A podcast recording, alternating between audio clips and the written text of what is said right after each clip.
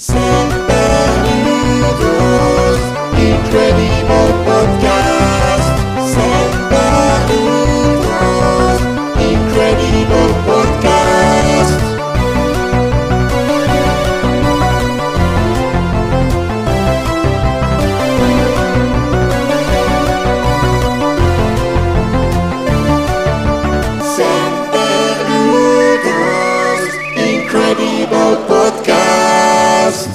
Et bienvenue au Semper Ludo Incredible Podcast volume 25, un épisode un petit peu spécial car de 1 j'en ai rien préparé, vous me direz ça c'est habituel, et de 2 parce que on est chez un invité, qu'on a aussi invité du coup parce qu'il nous héberge, euh, qui est euh, un vieil ami, euh, qui sera aussi là pour représenter le troisième âge pour notre thématique du jour, qui est, je vous spoil déjà, les jeux vidéo, c'était mieux avant.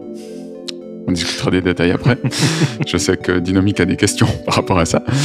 Euh, donc avec moi, nous avons Solden. Solden, comment ça va? Ben, je, je suis ravi d'être directement taxé de vieux. De Très heureux de représenter le troisième âge. Alors bon, euh, finalement, je, je vais pas forcément parler que de, de trucs très vieux. Euh, et puis j'espère que mes camarades vont me remettre sur la voie quand je ne connaîtrai pas les dernières tendances TikTok parce que je sais qu'ils sont tous accros. Non, tu, tu es le seul à regarder TikTok. ne nous embarque pas là-dedans. Est-ce que tu sais de quoi tu vas parler aujourd'hui? Alors aujourd'hui, je voulais parler de It Takes Two. Ok, Euh, voilà. ok, ça marche. It takes two pour Solden. Dynamique, euh, bonjour. Comment tu vas? Bonjour Mais Très bien et toi? Mais, mais bien. De quoi tu vas parler aujourd'hui? Alors moi j'ai parlé d'un petit jeu de plateforme Céleste. Céleste. C'est un jeu super dur, non? Oui, C'est ça, moi j'ai. ouais, oui. c'est ce que j'ai. J'en parlerai plus tard. D'accord. tu feras une petite bifurcation sur un autre jeu ou? Peut-être je vais Peut-être. parler du, de l'éléphant qui est dans la pièce, à savoir Bald- Baldur's Gate 3. Oui, oui, dans la pièce de tout le monde. Voilà. Et puis nous avons aussi le chef qui euh, fait semblant de pas être sur son attel, mais euh, voilà, qui va regarder justement TikTok pendant que nous on fait du bon boulot. Bonjour le chef. Bonjour, écoutez, moi je fais des trucs de patron, hein. je, je surveille le, le- le cours de l'action, je vais parler distribution aujourd'hui, je vais parler euh, Startup Nation, je vais parler rendement, préparez-vous. D'accord. Rendement de Semper Ludo. Exactement, attention, Voilà, les actionnaires sont pas contents. L'actionnaire. Actionnaires. n'est pas content du tout. On ne le retrouve plus d'ailleurs. C'est ça, Et forcément il est pas content, c'est pas où on l'a mis. Il a perdu ses deux balles, là il est pas content. Et puis de mon côté, donc vous l'aurez probablement pas deviné, c'est Taiki et je vous parlerai peut-être un petit peu de Phantom Liberty. Mais juste un petit peu parce que le chef veut pas que le présentateur parle de. Pas trop, pas trop. Moi, je suis Ah assez d'accord. euh, Évite de nous spoiler. Alors j'ai pas trop joué donc je pourrais pas trop spoiler. En, en vrai, moi je vais parler peut-être de la Gamescom un petit peu et d'un jeu qui s'appelle euh, Massacre à la tronçonneuse, que je vais complètement improviser parce que c'était pas prévu. C'est bien, c'est ça qu'on veut. Voilà. Et d'ailleurs, j'ai oublié de dire aussi, pour remercier Solden d'être là, qui avait très peur des podcasts complètement déstructurés. Et finalement, euh, il est là quand même. il a peur, mais il est là. Voilà, alors j'espère qu'on m'excusera si je suis pas assez déstructuré ou si au contraire je le suis trop. On, on te déstructurera. Pas Sois, de sois disruptif. disruptif avant tout. Qui veut commencer? Tu devais pas jeter un D20 Oui, mais il n'y a pas de D20. Ah, on n'a ouais. pas trouvé le D20. Ah. Je peux Bon, bah, semblant c'est la fin de ce podcast. Merci de nous avoir suivis. Échec critique. Échec tu veux qu'on en trouve un virtuel euh Non, on va. Moi, je dirais dynamique. Ah, ça commence par moi. Ok, bon. Alors comme je disais, j'ai envie de parler de Céleste. Parce que c'est un jeu qui m'a marqué. Non, ok, j'arrête de faire le JDG. On va Non, avoir des alors euh, Céleste, c'est quoi? C'est un platformer, euh, c'est un jeu extrêmement difficile, mais qui est également beaucoup apprécié par les speedrunners. Donc c'est développé et édité par Extremely OK Game, euh, par une personne qui s'appelle Maddie Thorson. Il est sorti en janvier 2018. Euh, il est disponible sur Switch, PS4, Macintosh, PC, Xbox. Enfin, quand je dis Macintosh, c'est Apple, si jamais. C'est pour la, partie pour les plus vieux. voilà, exactement quoi. Euh, donc, je disais, c'est un platformer et ce jeu est extrêmement difficile. Pour vous dire, moi, ma partie, donc j'ai fini euh, une première run, elle a duré un peu plus de 11 heures et je suis mort 2853 fois. Belle perf. Merci. Toutes mes merci. condoléances. 11 heures de suite. Non, ah, non, non, pas en une fois. Non, non, j'ai j'ai joué quand même euh, deux jours. Non, non, mais donc euh, 11 heures de tous, donc c'est vraiment un très bon jeu. Euh, Pas Il m'a- taper la table. Pardon, chef. Je recommencerai plus. Non, euh, c'est un jeu à- avec une ambiance vraiment incroyable. Euh, il est très beau. Euh, il a des thématiques qui sont un peu moins belles car ça part de d'anxiété, de dépression. Car l'histoire, en fait, c'est un personnage qui doit, qui va escalader une montagne. Donc, son but, c'est d'atteindre le, le sommet. Et en fait, euh, cette montagne va faire manifester le, ce côté sombre, donc euh, la partie en elle de, enfin, du personnage qui, qui est euh, anxieux, qui a pas envie, qui est sûr qu'elle va jamais arriver à son but. Et ben, donc notre personnage principal, qui s'appelle Madeline, va devoir combattre ce, ce personnage et même peut-être devenir ami avec pour l'accepter. Spoiler. donc, euh, dans un premier temps, euh, donc, je sais pas quoi dire vraiment sur le gameplay, car c'est vraiment euh, Super Meat Boy. Je sais pas si vous connaissez. Ouais, Mais, ouais. C'est Juste de visu, mais pas joué. T'a- T'arriverais quand même à décrire ces donc ouais, c'est c'est du 2D platformers, mais- euh, pixel art. Ok. Avec Et- beaucoup de verticalité. Oui. oui, oui, par exemple.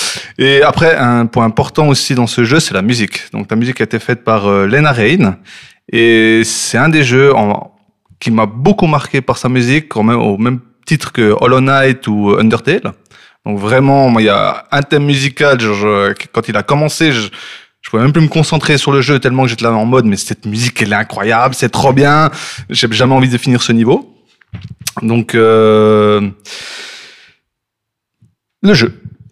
Au début, tu commences, t'es en bas, tu vas croiser une petite vieille qui va bien se foutre de ta gueule en disant ouais, tu vas jamais arriver, qu'est-ce que tu fais là, blablabla, tu continues. Après, tu vas arriver dans un, une sorte de d'hôtel euh, abandonné avec un fantôme majordome qui va bien sûr euh, tout faire pour euh, t'aider. Non. En fait, pas. Et puis bah voilà, Plot tu vas monter, tu vas monter. euh, à un moment, tu arriveras, je pense, je crois, c'est au stage 5. Tu dis ah c'est bon, c'est l'avant-dernier. Et puis bien sûr, ton personnage fait une chute et puis il tombe dans les sous-sols. Donc tu dois tout recommencer. Donc euh, et à chaque monde, en fait, il y aura une nouvelle euh, mécanique. Donc euh, il y, en- il y a une mécanique, c'est tu sautes dans une bulle, il faudra diriger dans une euh, une direction bien précise. Une autre, ça va te transformer en une boule d'énergie qu'il faudra contrôler. Elle ira très vite, il faudra la contrôler. D'autres, ce sera des murs, il faudra dasher au travers. Donc, il y a vraiment, à chaque monde, il y aura sa mécanique et, son thème musical. Et arrivé, bien sûr, au dernier monde, tout ça sera mélangé. Il y aura vraiment toutes les mécaniques, ça deviendra très compliqué à tout gérer. Euh, au bout d'un moment, on aura aussi un double saut. Bon, au début, on est content. Ah, enfin, un double saut. Sauf que, bien sûr, si qui dit double saut dit ben le monde est fait pour euh, tout faire avec des doubles sauts, donc euh, c'est pas plus facile. Et voilà. Donc si vous avez l'intention de jouer à ce jeu déjà, ben je vous le conseille, mais vous allez roter du sang. Quoi.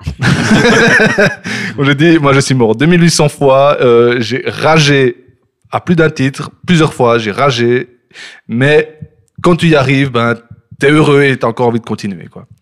Donc voilà, ça c'était vraiment le, un petit coup de cœur, donc un petit jeu indé euh, développé par euh, Maddie Thorson, donc dont la sensibilité vraiment des, personnages et tout au travers de l'aventure, j'ai vraiment beaucoup apprécié, j'ai beaucoup aimé l'histoire qui est très simple mais aussi euh, très touchante. Petite anecdote, en fait, Maddie Thorson, c'était un homme qui a découvert sa transidentité pendant le développement du jeu. Hmm. Donc euh, ça c'est pour la petite anecdote. Est-ce que ça, ça Non, alors je crois dans le. DLC, il y a un moment tu vois de- le ch- la chambre de la- du personnage. En fait, peut-être qu'en fait le personnage serait euh, trans, mais non. On C'est pas abordé comme- On s'en c'est fiche. pas une thématique. Non, non, c'est pas. Bah, dans un sens oui, bah, mais parce que ça parle d'anxiété, de dépression, Oui. de ce genre de choses, mais ça parle pas que à ces personnes. Moi, ça m'a aussi parlé, donc euh, Ouais. j'ai j'ai j'ai j'ai beaucoup apprécié.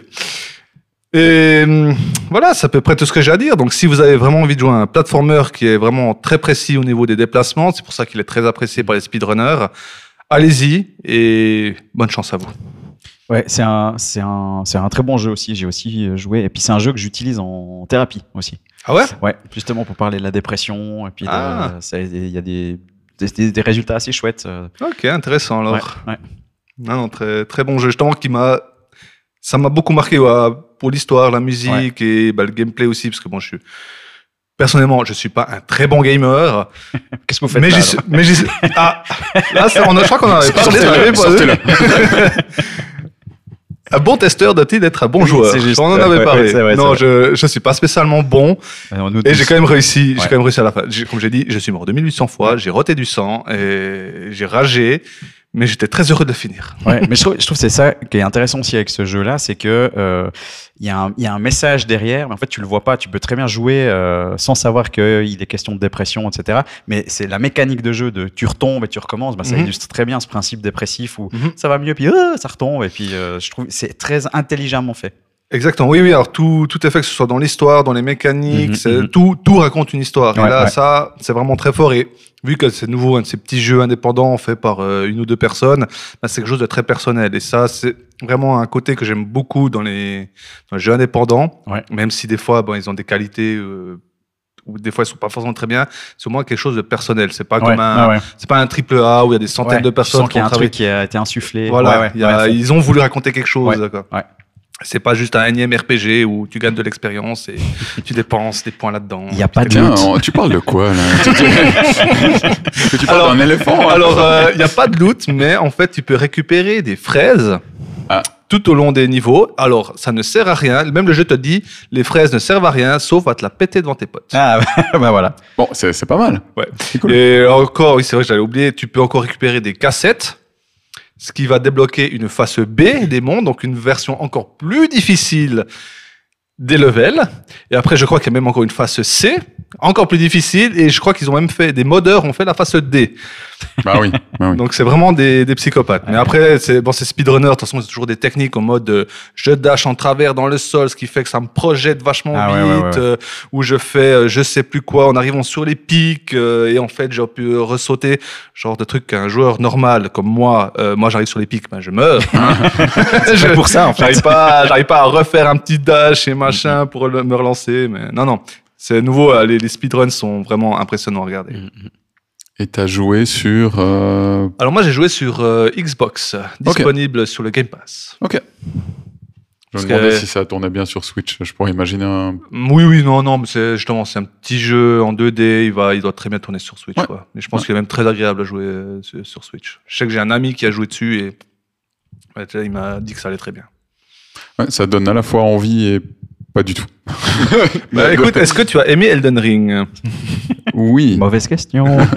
oui, mais alors c'est pas la- c'est pas le même type de frustration. Je dirais. Non, parce que là, tu peux mourir 10 fois en 30 secondes. Ouais, ouais. Mais tu recommences, tu recommences, tu recommences. Et puis, c'est c'est pas du genre. euh, bah là, au moins, tu perds pas tes, tes âmes et que tu as, fait, as farmé pendant des heures. Non, non, c'est. Tout, tout est dans le skill. quoi. C'est dans l'intensité de la déception euh, par rapport à la mort. C'est ça. Hein. Donc, euh, tu parlais de thématiques euh, cachées de la dépression. Est-ce qu'il y a une thématique cachée du masochisme non, ça, ça, c'est pas caché, c'est en Ah non, c'est- frontal, c'est frontal, ça. Non, non, je, je pense pas qu'il y a un jeu où j'ai- je suis autant, autant mort et non, c'était c'était assez dingue, quoi. Mais la musique est bien, du coup, ça va, ça calme les nerfs. Est-ce qu'il y a encore des questions pour Céleste? Non. Non. Est-ce que tu, tu, tu veux parler de l'éléphant euh, vite fait ou pas? Alors, j'ai juste envie de dire que Baldur's Gate 3, c'est le meilleur jeu du monde. Voilà. Je sais pas, est-ce que vous avez besoin de, de plus de. C'est approuvé. Lance un des 20 et puis on regarde si- s'il faut que tu continues. à Alors, parler. euh, pourquoi le meilleur jeu du monde? Parce que dedans, on peut créer euh, plein de personnages. Donc, moi, j'ai créé, j'ai créé un orc paladin et je l'ai appelé Édouard Paladur. Bravo. c'est c'est quel vrai, talent. c'est vrai, Voilà. on applaudit. voilà, ça, ça, ça, c'est bien. Ça, c'est drôle. On aime. Humour. Voilà, on a bah, le meilleur test de Baldur's Gate 3 de la planète. hein. Voilà. un, texte, un test court, parce que tu peux t'arrêter à la création de Ah ouais, personnages. Après ça, c'était déjà le meilleur jeu du monde. Done. clairement. Le reste finalement. hein.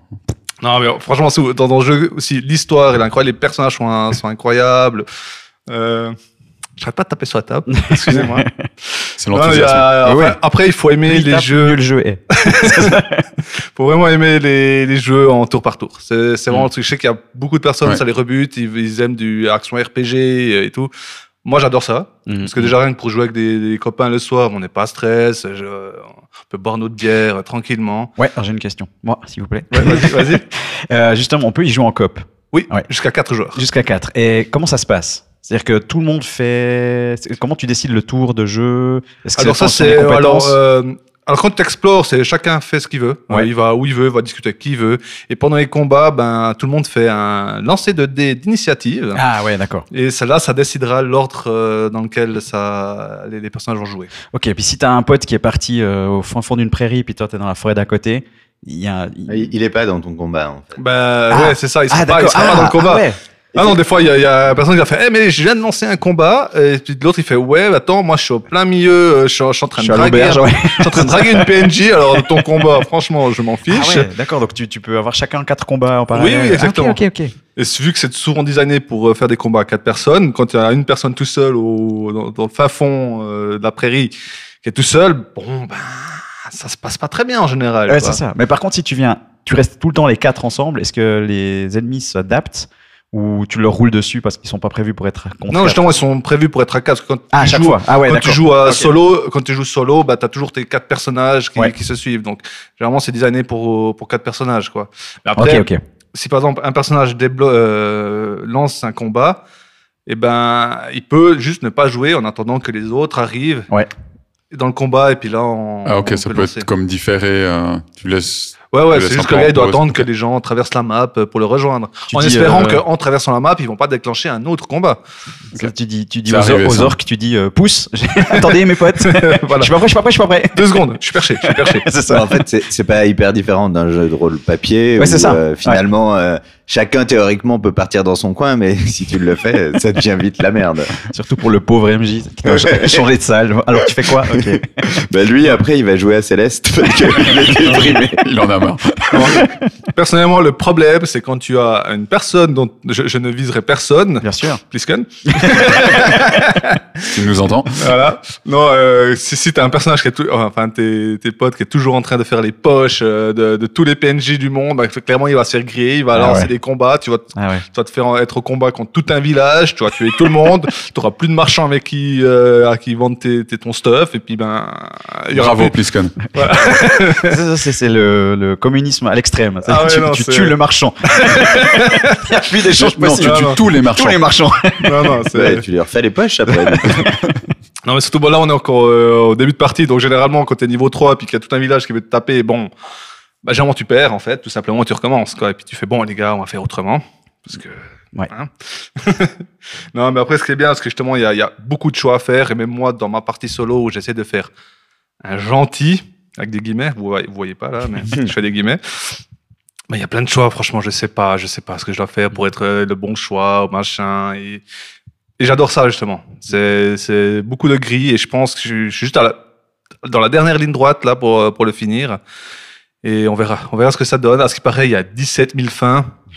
Ça va? Enfin, des, des variantes de. Alors, ça, bon, j'ai l'impression que c'est un peu un chiffre qui est sorti d'un chapeau, euh, Ouais, juste ouais. pour faire euh, parler. Mais euh, non, non, on verra. On verra ce qui se passe, ce que j'ai fait, si j'ai fait les bons choix ou pas. Mais en tout cas, j'ai, sauvé plein de gens. Bien joué. Meilleur jeu du monde. Donc, oui, meilleur jeu du monde. Voilà. ok. On, on passe à la suite. Je- C'est vous le, vous le chef euh, Sheldon Oui. Bah, du Tu coup, moi, je vais pouvoir euh, rebondir sur la question de, de la coop, puisque moi, j'avais envie de parler de It Takes Two, un jeu que probablement beaucoup de gens connaissent déjà, mais je suis toujours surpris encore de des gens qui se disent ah mais c'est quoi? Euh Alors, euh, c'est aussi dans une thématique. Tu parles euh, des milliers de gens qui passent chez toi, euh, qui te Oui. regardent jouer. bah, C'est quoi? Mais enfin, oui, parce que les gens viennent souvent dans oui. mon salon euh, derrière moi. C'est- une pratique, je sais je pas comprends. pourquoi. C'est ça, c'est l'accueil, c'est beau. Ah, c'est ça, la lumière rouge. ouais, exactement. Euh, donc, euh, du coup, ouais, j'aime bien et je suis souvent en recherche de jeux qu'on peut jouer en local. Alors, euh, je vais rebondir aussi sur euh, ce que disait Taiki sur le fait que je représentais le troisième âge, mais en même temps, tous les gens autour de cette table ont commencé par jouer sur une console devant une télé avec plusieurs potes. Et maintenant, c'est vraiment très compliqué de trouver des jeux que tu peux faire en, en local. Et euh, euh, It Takes Two euh, a vraiment euh, cet avantage d'être, d'avoir une mécanique de coop qui est vraiment une mécanique de coop. C'est-à-dire qu'en en fait, euh, il y a parfois des jeux dans lesquels tu peux jouer à plusieurs et s'il y en a un qui a plus de skill que l'autre, euh, bah, c'est pas grave, il bourrine et puis euh, l'autre suit. Tandis que là, il y a vraiment tout un tas d'actions pour lesquelles tu dépends des compétences de l'autre personne. Donc, en fait, tu vas avoir, ben, je vais pas trop spoiler le jeu pour euh, les gens qui voudraient quand même euh, découvrir parce que c'est assez sympa de se laisser surprendre. Euh, mais il y a plein de mécaniques différentes. Par exemple, euh, des moments où pour tuer un boss, il y a un des personnages qui doit déclencher une action Mhm. et l'autre doit agir une fois qu'il a déclenché cette action. Donc en soi, on peut pas juste dire ok, je m'en charge et je fais tout. On est vraiment euh, dépendant. Et ça, je trouve très intéressant. Mhm. Euh, et euh, ouais, quand on parlait de, de mécanismes euh, peut-être euh, psychologiques derrière, le fait de, de, de- coopérer réellement. Alors moi, j'ai joué avec ma copine qui, Ouais. qui a trouvé ça très bien. Mais aussi, on avait des, on a des différentes de, de, de- d'habitudes de jeux vidéo qui font que il y a des choses où elle est là, Ah, mais là ça, m'emmerde un peu, il faut refaire tout ça. Elle jouerait pas à Céleste, je pense. Et, et du coup, euh, il y, a, une nécessité en fait de réussir à avoir euh, des bonnes interactions, des bons dialogues euh, dans ces cas-là, pour réussir à ce que ça se passe bien dans le jeu, qu'un s'exaspère pas sur le comportement de l'autre et tout ça. Du coup, c'est vraiment très intéressant. D'ailleurs, pour tester, j'ai fait jouer mes deux petites nièces, hein, deux, deux petites filles de 8 et 10 ans, qui ont tendance à se disputer beaucoup, surtout sur- quand elles jouent aux jeux vidéo, à essayer d'être compétitives et tout. Et j'ai dit, OK, vous avez le droit de jouer un petit moment, mais on va jouer à It Takes Two. Mm, Eh bien joué. ben, elles ont pas trop aimé. Ouais. Parce que devant la nécessité de vraiment faire équipe, euh, il y a eu, euh, voilà, une, une question, euh, voilà, ouais, où elles étaient un peu frustrées, et puis qu'est-ce qu'on fait, euh, voilà. Mais du coup, c'est vraiment un, un super bon jeu à faire. Ouais, c'est une expérience complètement différente. Il y a plein de, en fonction des stages, il y a plein d'objectifs qui changent, de Ouais. mécaniques qui Ouais. changent. Euh, sur l'histoire, de manière générale, un pote me faisait euh, remarquer qu'il y avait peut-être une promotion du fait que euh, si tu as des problèmes et que tu as des enfants, il faut absolument te remettre ensemble. Je pense que, Ouais. ouais. Toi, t'en penses quoi? Bah, moi, je, c'est, je veux pas te couper, mais euh, c'est ce que j'avais dit dans mon, dans mon article, dans mon test, c'est que justement il y a un petit peu ce message euh, avec le, le livre euh, espagnol là qui, Ouais. qui, Ouais, ouais. Insupportable, insupportable ce personnage. qui a un peu tendance à dire ben ouais effectivement vous devez vous remettre ensemble euh, puisque la thématique c'est la séparation et puis euh, il y a un petit peu moi ce qui je déplorais un petit peu c'est l'idée que c'est la fille qui est un peu responsable de comment faire pour que le- les parents se remettent ensemble mais après et ça, ça c'est l'inverse de ce qu'on fait c'est en ça, ça C'est pas une bonne idée non, non.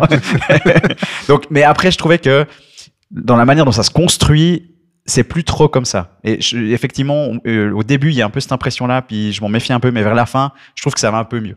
Ouais, il y a, y, a, y a cette lecture qui peut vite venir. J'ai rejoué pour voir. Alors, euh, ouais, on pourrait jouer sur les subtilités parce qu'il dit il faut que vous puissiez vous entendre. Voilà, c'est ça. En fait, c'est Euh, col- collaborer ne veut pas dire vous remettre ensemble. Ouais, après il s'appelle le Book of Love. Ouais. Donc euh, effectivement, ça peut être vite tendancieux. Et en même temps, c'est le personnage hyper irritant de l'histoire. Donc ça. euh, quelque part, peut-être qu'il a tort. oui, c'est ça. Peut-être qu'il peut-être qu'il a pas raison. Donc, euh, ouais. Je pense que, comme toi, je dirais, il y a, il y a un peu des limites par rapport à ça. Mais, bon, de toute façon, je pense que le gameplay, la mécanique, Ouais. me, voilà. Bon, il est- il est génial. Il est hyper bien, d'y Mhm. Ouais, ouais. Et ça fait partie de ces, ces rares jeux, euh, vraiment, où tu peux jouer à deux et que c'est un bon moment. En plus, tu peux jouer à deux pendant deux, deux heures ou même une heure, même, ouais, peut-être 30 minutes, ça va être un peu court, mais Mhm. t'es pas obligé d'avoir une méga plage horaire. Ouais, Et, ouais, euh, Ça, c'est quand même assez agréable parce que sinon, euh, voilà. Enfin, après, ça dépend du temps qu'on a à disposition.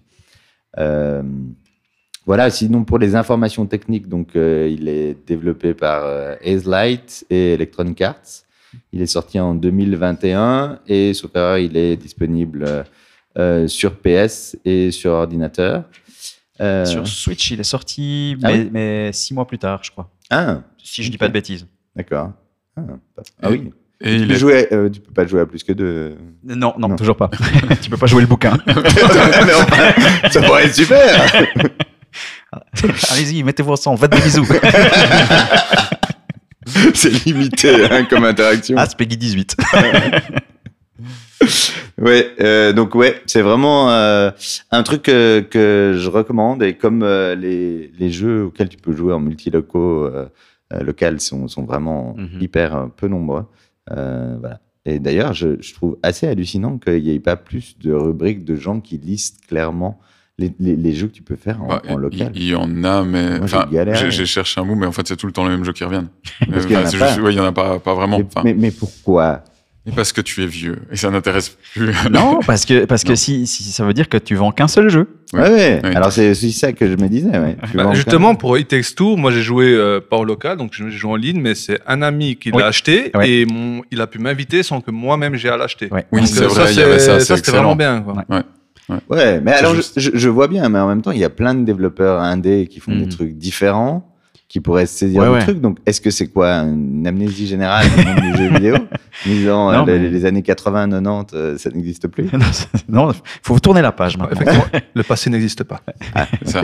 Mince. Non, mais après, sur, sur Steam, tu peux, euh, tu peux classer tes jeux, puis mettre colla- coopération. euh, ça, ça existe quand même, mais. Ouais, mais, mais coopération, la plupart sur Steam, c'est en multi. Euh, faut être en ligne. Ah, ou en ligne, ouais, ouais. Ouais, Ouais. Ouais. Je te rassure, j'avais fait la, la même recherche, mais aussi ben, en ligne, j'étais à- pour jouer avec euh, des, des copains, comme ça, tranquille. Et effectivement, c'était tout le temps les mêmes jeux qui tournaient en boucle. Donc, euh, Mhm, que ce ouais. soit en ligne, euh, sauf si tu aimes euh, des jeux style Fortnite ou Call of Duty, là, il y a, y a pléthore. Mais si tu as juste envie de jouer à des jeux, à des jeux bien, Ah, ça Non, balance, euh, ça balance. Ah ouais, direct. non, bah ouais, effectivement, c'est un peu plus compliqué, quoi. Bon, maintenant, il y a Baldur's Gate 3. C'est très bien. c'est le meilleur Ouais, jeu alors, du monde. Il oui, paraît. meilleur jeu du- Ah, J'ai pas entendu ça encore- quelque part. Je sais pas, je crois que c'est. J'ai j'ai pas encore euh, réussi, euh, j'ai pas encore joué en multi, mais je vais, Ouais, ouais. je vais attirer. Taiki. euh, Moi, je, je, je tuerai pas les PNJ. Promis. Oui, si tu peux éviter de leur faire les poches aussi, qu'on se fasse pas tuer à chaque fois. Euh, petite remarque sur euh, It Takes Two aussi, moi ce qui m'avait étonné pour... Mais ça montre bien le, le- le- les attentes que je n'ai pas envers des jeux multi-coop euh, sur place, enfin coach gaming, je l'ai trouvé vachement bien fait. Enfin vraiment assez Mhm, impressionnant oui. de réalisation euh, pour un... J'avais marrant, j'allais dire pour un jeu comme ça, comme si euh, ça devait Ouais, forcément être mais mauvais, non. mais euh, j'ai trouvé vraiment bien foutu. Ouais, les, les textures dans ce jeu sont incroyables. Je, je sais Mhm. pas comment expliquer, mais des- tu vois des ballons, tu, tu- sens qu'ils sont doux, tu sens, Ouais, ouais. Tu, tu- tu sens qu'il y a un truc, quoi. C'est vraiment été beaucoup étonné. Ouais, il est beau. Et surtout, bah, les, les mécaniques qui changent à chaque niveau, Mhm. c'est ça, ça donne une bonne euh, longueur de vie au jeu et qui est vraiment. Bah, tu t'embêtes jamais, quoi, en fait. Euh, il a juste la bonne durée. Il est, non, non, il est, Ouais, vraiment. puis les énigmes sont assez euh, stimulantes. Il y a un côté, euh, c'est pas trop compliqué pour te dire, ah, je dois passer 12 heures ou je vais essayer Ouais. de chercher une solution euh, sur le net, Mhm. mais, euh, Ouais. mais suffisamment pour te dire, ah ouais, c'est ça, oh, Ouais. c'est marrant. Mais d'ailleurs, je me demande si. Pardon, je me demande si on n'avait pas parlé déjà dans un autre podcast, mais euh, dans, dans It Takes Two, moi j'ai un de mes, mes pires traumatismes euh, jeux vidéo. Vas-y, Ah, ça, on veut savoir. Mais Vas-y, je- on, on t'écoute. Ah ouais, non, mais la, la, la- enfin, je vais peut-être pas le spoiler pour ceux qui veulent le faire, mais la scène de l'éléphant. Hmm, Ah ouais, oh non, elle est brutale. Donc elle est on, brutale, on ouais. parle plus de Baldur's Gate. hein, non, non, un autre éléphant. Non, non, non, non, mais ouais, non, elle, elle est brutale. Puis en fait, je pense que c'est bien de le spoiler un peu parce que quand Ouais. tu le sais, T'es un peu moins choqué. Ouais, ouais. C'est vrai. parce que franchement, Ouais, c'est- Bah, Ouais. Je sais pas si on- je raconte, mais Alors, on, on Vas-y, peut je dire, me rappelle même plus. spoiler, si vous voulez pas entendre, Voilà. en- les, disons, cinq prochaines minutes, ça voilà, c'est ça, très bien. Non, même moi, mais disons que le- la, la fille qui jette la malédiction euh, sans s'en rendre compte à ses, ses parents, qui les transforme en petites poupées de, de, de, de chiffon, elle a aussi un éléphant en peluche. Et puis il y a un niveau, c'est le château de la princesse éléphant, et, tu, tu- et les parents pensent que pour annuler la malédiction, il faut qu'ils se débarrassent de l'éléphant. Ah oui. Et tu, tu progresses pe- pendant tout le niveau, t'entends, il me semble, tu- elle te parle, mais en tout cas quand t'arrives en haut, elle te parle, oh bonjour, bienvenue dans mon château. Là, les parents ils font, bon, bon on va te buter. ils la tirent sur le sol, puis ils lui arrachent un, un, un bras ou une jambe, ouais. je sais plus. C'est Puis elle a, elle a de la ouate qui sort, puis elle fait, non, s'il vous plaît. Là, là, tu, parles, tu, parles de, tu parles de Little Nightmare 3 ou... non mais C'est encore pire. horrible avec cette petite boîte peluche. Et puis tu dois l'achever. Tu dois la traîner jusqu'au précipice, puis la, fous- la pousser dans le, dans le trou, c'est horrible. Oui. C'est juste. c'est méga flippant, votre Bah ouais, mais tu vois, tu, Little Nightmares, tu sais pourquoi tu viens. Tu, tu Oui. sais que tu viens chercher. Tandis que là, t'es dans un univers tout coloré, tout rose, puis tout d'un coup, il faut buter l'éléphant. C'est une fucking peluche toute gentille. Exactement. c'est horrible. Merci de m'avoir prévenu. Voilà, t'as rien. Fin du spoiler. Bien, bien, bien. Est-ce que, est-ce que tu veux rajouter des choses sur euh, It Takes Two? T'as joué sur... Si tu J'ai joué sur PS. euh, Sur PS, Ouais. ouais. Euh, voilà. C'est ouais, c'est assez. euh, c'est ouais, c'est vra- vraiment très bien jouable. euh, C'est en, en soi, il faut juste s'habituer à. Faut pas croiser les écrans. Ça, ça nous est arrivé un petit peu. Ah ouais. Du mauvais côté, t'as tendance à te dire ah, Ah ouais, euh, ouais. Voilà. Mais, euh, Et je crois qu'il était dispo, je sais plus si c'était sur le PS Plus ou sur... euh, Enfin, je sais que je l'ai pu l'avoir gratos. Je crois que c'était sur le Game Pass Ultimate hein, ou un Le- truc comme ça, il me Ouais, semble. hein. un de ces trucs euh, méga platinum. euh, Ouais, ouais. plus, plus, Plus, euh. Plus, plus, euh, donne-moi d'argent. mais ça, voilà. Donc, euh, il est pas gratuit, mais, mais si on leur donne l'argent, après, on l'a gratuitement. C'est Voilà. fou ça. C'est- c'est- ça, ça. ça va pas plaire à Plisken. ça. C'est c'est gratuit si tu payes. Voilà, Ah. exactement. Ok. Ben, merci, euh, Solden. Nous allons passer au chef. Chef, je sais... Non, non, on passe pas au chef, on arrête. Ce, bruit euh, horrible, euh, c'est le bruit qu'on a entendu avec des, des- avec Muche, euh, Vertigo et, et Holo. C'est le bruit de la tronçonneuse de Massacre à la tronçonneuse. En fait, les, les jeux auxquels je joue en ce moment, c'est soit Zelda Tears of the Kingdom, soit Jedi Survivor, qui sont deux jeux qui ont déjà été chroniqués ici. Donc je me suis dit mince, je sais pas de quoi parler. Et j'avais complètement oublié que depuis quelques semaines, on passe pas mal de soirées sur ce Massacre à la tronçonneuse, qui est alors comme son nom l'indique, adapté du film, euh, la, série de films du même nom. J'ai d'ailleurs découvert qu'il y a neuf films Massacre à la tronçonneuse. Je pensais qu'il y en avait qu'un, mais non, il y en a eu neuf. Et euh, en fait, c'est développé par Gun Interactive qui est euh, le studio qui avait déjà fait Vendredi 13. Donc euh, on est dans le même euh, même genre de jeu où il y a euh, un joueur qui joue un tueur et puis les autres qui jouent des survivants qu'on retrouve aussi dans euh, Dead by Daylight euh, qui a la collection de tous les monstres et, tueurs en série de, de- du cinéma et les autres donc, doivent jouer des survivants et doivent essayer de s'échapper. La particularité, c'est que là, on peut jouer à plusieurs dans les deux équipes. C'est-à-dire qu'on joue entre 1 et 4 survivants et entre 1 et 3 membres de la famille euh, déjantée, euh, dysfonctionnelle et bizarre de euh, Leatherface, donc du, mec à la tronçonneuse. Et chaque personnage a euh, des compétences, autant que ce soit du côté des survivants que dans la famille des tarés, des dégénérés. Et tout est glauque, tout est, tout est, tout est massacre à la tronçonneuse, quoi. Y a, tout est poisseux, tout est, ouais, quand tu te fais choper par le, le mec qui te tronçonne dans tous les sens, enfin, c'est, vraiment dégueulasse. Et en fait, c'est assez, euh, c'est assez marrant, c'est assez, assez drôle à faire. Euh, en, en, en, coop, hein, en, donc en équipe. Je vous déconseille d'y jouer euh, avec des gens que vous connaissez pas, parce que comme la plupart des jeux en ligne, ça a aucun intérêt. Mais là, de- d'essayer de faire des plans pour se dire bon ben, euh, déjà tu commences pas tous au même endroit, t'es enfermé dans des cachots, tu dois t'échapper de la maison. Puis tu dis, bon alors toi t'es où? Ah moi je suis à l'autre bout. Ok, on essaie de se retrouver. Après, il faut essayer de choper des des crochets ou des tournevis pour essayer de crocheter les portes. Tu peux essayer de choper des, casser des bouts d'eau, d'os qui traînent par terre pour euh, en faire une- un poignard. Euh, tu peux, il faut faire attention au bruit. Il y a énormément de, de facteurs de bruit dans le jeu, donc tu dois faire attention quand tu ouvres des portes parce qu'elles grincent, ça va attirer l'attention des autres. De, dans, le- dans le même ordre d'idée, de l'autre côté, pour la famille des, des, des dégénérés, euh, quand tu fais du bruit, ben, les survivants t'entendent aussi. Donc quand tu, tu te trimbales avec ta tronçonneuse, tu peux l'éteindre pour faire pas de bruit, mais après tu dois la démarrer en quatrième vitesse quand tu tombes sur un survivant. À l'inverse, tu peux te balader avec et puis la faire vrombir pour faire peur aux, aux survivants. Et, tu ça marche. bien aimé ça. Et À ton sourire. euh, ah ouais, non mais c'est en fait c'est hyper flippant. Quand t'es le survivant et tu marches à, à quatre pattes, t'essaies d'être hyper discret, puis t'entends au loin le.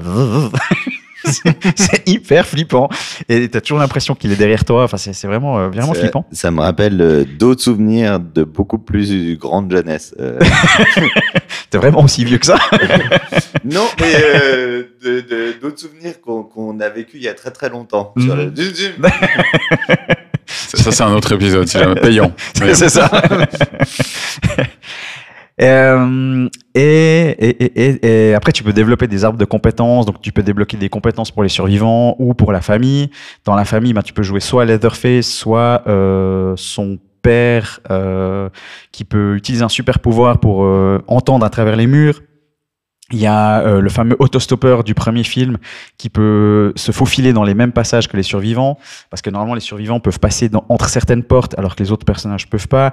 Il y a une sœur qui était pas dans les films, je crois, euh, qui elle peut empoisonner et puis. Si, je crois qu'ils sont tous, tous les personnages. Ah, tous ouais, ouais. Ah, ok. Ouais, ouais, ouais. Parce que j'ai vu aucun des films, mais après je suis allé voir lire tout Wikipédia sur, sur Massacre à la tronçonneuse. C'est c'est euh, moins graphique comme ça. Euh, ouais, clair, ouais. Voilà, exactement. Ça, je dors mieux après. Donc, euh, bah, alors peut-être qu'ils y sont tous, peut-être que. Mais après, il y a encore un dernier personnage qui est Johnny, qui est un peu euh, le, le quarterback, qui, euh, qui lui peut pister euh, les traces des, des survivants. Euh, Il y a quatre, quatre maps différentes qui tournent. euh, et assez vite, ce qu'on a remarqué, c'est que tu quand même, sur chaque map, tu as une stratégie, Une fois que tu l'as repéré, c'est un peu la stratégie, puis tu fais un peu tout le temps la même. Mais si les autres en face jouent bien, ben, ils peuvent déjouer cette stratégie. C'est-à-dire qu'ils peuvent aussi bloquer des portes, ils peuvent euh, électrifier certaines euh, barrières, comme ça tu peux plus passer par là. Tu peux, euh, qu'est-ce qu'il y avait encore? Tu peux, oui, verrouiller certaines, euh, une, porte avec de la pression. Donc tu, tu dois retourner dans la cave pour diminuer la, valve de pression pour que ça, ça permette d'ouvrir la porte, etc. Et c'est vrai, vraiment, moi je trouve vraiment fun, mais euh, je vous recommanderais pas de l'acheter. C'est-à-dire qu'il est dans le Game Pass, ce fameux euh, abonnement où tu payes euh, pour tes jeux qui sont gratuits après. Mais euh, du coup, c'est pour ça qu'on s'y est mis. Je pense que même si, à mon avis, il doit pas être très cher. J'ai pas vérifié le prix, mais je pense qu'on doit pas être au-delà des 30-40 francs à mon avis. Euh, c'est un peu répétitif quand même. Donc, si vous avez le Game Pass, moi je vous dis, allez-y, foncez avec des potes, c'est vraiment drôle. Euh, Faites-vous une ou deux soirées dessus, ça vaut le coup. Euh, sinon, euh, ça vaut peut-être pas le- la peine d'acheter pour le moment. Mais du coup, euh, il faut être combien avec des potes pour que ce soit fun de jouer? Il faut combien de potes? Alors, tu peux, tu peux jouer jusqu'à 7. Et du coup, bah, tu te répartis dans les différents rôles. Puis après, si t'es 3, le matchmaking a tendance à te mettre plutôt du côté de la famille. Et puis si t'es 4, bah forcément t'es du côté des survivants. Tu tu t'es Ah, pas splitté. Tu peux avoir euh. une team de potes et jouer contre d'autres gens que tu Oui, pas. exactement. Ouais, c'est ça. Ah ouais. Tu peux jouer les 4 survivants contre une, type de, une, une team de dégénérés. Ok. Ouais, donc dans ce cas-là, c'est un peu plus friendly que euh, Vendredi 13 où euh, forcément c'est vite le, le, le bordel. Le bordel, ouais, ouais. Voilà, puis que ah, ça peut être bien si tu joues. Moi, j'ai joué avec un pote et puis euh, genre on trouvait des stratégies pour s'enfuir, mais quand il y en a un des deux euh, qui est le tueur, euh, Ouais. du coup, euh. Oui, ouais, exactement. Ouais. Puis là, on, on a fait l'expérience aussi de jouer tous sur le même salon Discord. Ben, euh, tu communiques pas de la même manière. Là, après, tu te remets à, tap- à chatter euh, par le, le chat euh, écrit, tu vois. Alors, tu tapes très vite. euh, Je suis en bas. Viens me charger. Mais euh, après, c'est vrai que si t'es- t'es- que tu joues contre quelqu'un qui est une autre équipe, ben là, tu peux parler euh, vocal sans problème. Tu peux faire des plans. Ouais. Et attends, je vais faire du bruit à droite pendant ce temps où vous vous barrez, etc. Mais Ça, c'est assez cool. tu, tu peux parler avec tous, ces, tous les gens qui sont dans la, dans la map ou juste ceux qui, sont, qui se trouvent à côté de toi? Ben, alors ça dépend si. euh, comment dire le, tu, Oui, tu peux activer le chat vocal quand tu appuies sur la touche, ça parle à tout le monde. Et puis sinon, euh, bah, vu que nous on était dans un salon Discord, bah, on se parlait Ouais, ouais, en- bon, là, oui, nous. clairement. ouais. Parce que dans, dans ce genre de jeu, ce que j'aime bien, c'est que tu peux juste parler avec les gens qui sont autour de toi. Donc, tu fais mal à quelqu'un, ben, faut aller physiquement à côté de lui. Et ça, ben, ça vrai, je te dirais que j'ai pas vérifié si ça marche comme ça. Mais si c'est le cas, ce serait cool, mais il faudrait que je vérifie. Ouais, parce que sinon, si tu arrives à communiquer avec l'autre bout, le, le gars qui est à l'autre bout de la map, bon, c'est un peu de la Ouais, triche quand alors, ouais, ça, ça- ça- clairement, quand tu es dans le salon Discord en dehors du jeu, ben, c'est le cas. Quoi. Tu Ouais. peux parler. euh, On, on voit le- l'amateur de la difficulté qui revient Oh non, Ah non, non, trop attends, simple. Ah, écoute, euh, tu sais, il y a des gens qui utilisent des potions dans Baldur's Gate, euh, c'est n'importe quoi. La honte, la honte. Ah, il y en a qui va sortir visé en écoutant ce. Mais non, personne nous écoute, t'inquiète pas. Non. Euh, donc voilà, très, très sympa. Et puis, euh, mais ouais, euh, et- et f- si vous devez l'acheter, je dirais peut-être attendez de voir s'il y a un DLC qui sort, enfin s'ils rajoutent du contenu comme ils l'ont fait avec Dead by Daylight où ils rajoutent une pétée de contenu régulièrement. Sinon, passez plutôt par le Game Pass. euh, là, ça Mais justement, par rapport à tous ces jeux, que ce soit Dead by Daylight, euh, Dead by Daylight, oh, mon anglais, euh, Massacre en tronçonneuse, euh, Vendredi 13, tous ces jeux, euh, qu'est-ce qu'il y a de plus par rapport aux autres? Pourquoi celui-là et pas un autre, en fait? Ouais, alors euh, c'est une très bonne question. J'ai pas joué aux autres, donc je pourrais pas te dire. Mais en tout, ce que j'ai cru comprendre quand même, c'est que le, les arbres de compétences ont l'air plus développés que dans les autres. Je sais pas s'il y a des arbres de compétences dans les autres Je d'ailleurs. sais pas, parce que bah, nous, on avait joué à, au jeu euh, Evil Dead. Evil Dead, ouais, ouais. Ça aussi, Et- bah, c'est un peu le même euh, Ben, principe. c'est ouais, ouais. rigolo. Moi, Oui. j'ai- tu, tu- tu fais deux trois soirées avec ça, tu te marres bien, mais plus loin, je me vois pas jouer Non. tout le long. Non, non. Et pourquoi un ou l'autre Ben, pour moi, c'est juste le, le titre. Ouais, c'est ça, c'est la franchise. fan- voilà, c'est ça, Ouais, c'est ouais, la ouais. franchise. Est-ce que je suis fan de ça? Je suis fan de celui-là? Ouais. Sinon, bof.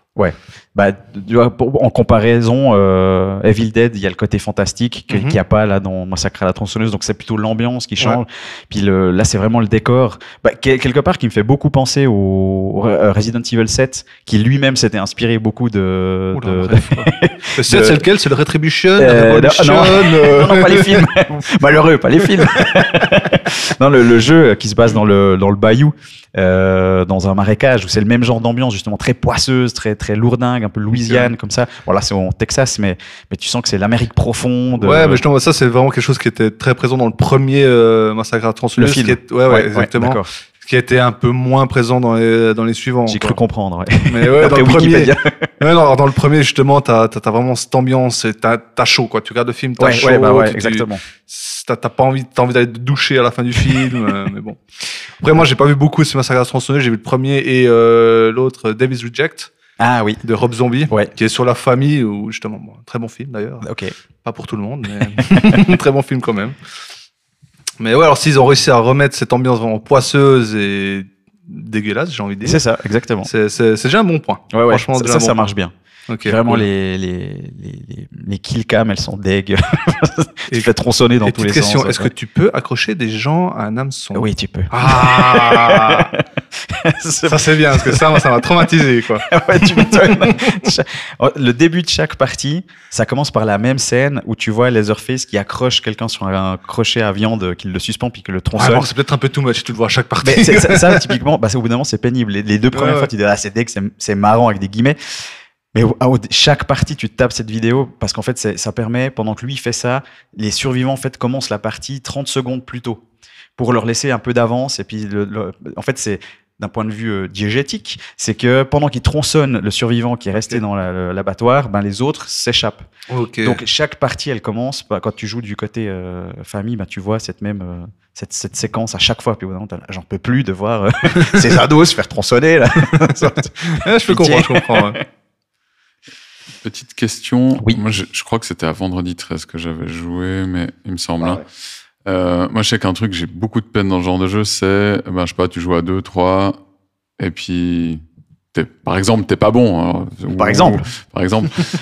et du coup, après, chaque fois, tu dois attendre je sais pas combien de temps que les autres finissent.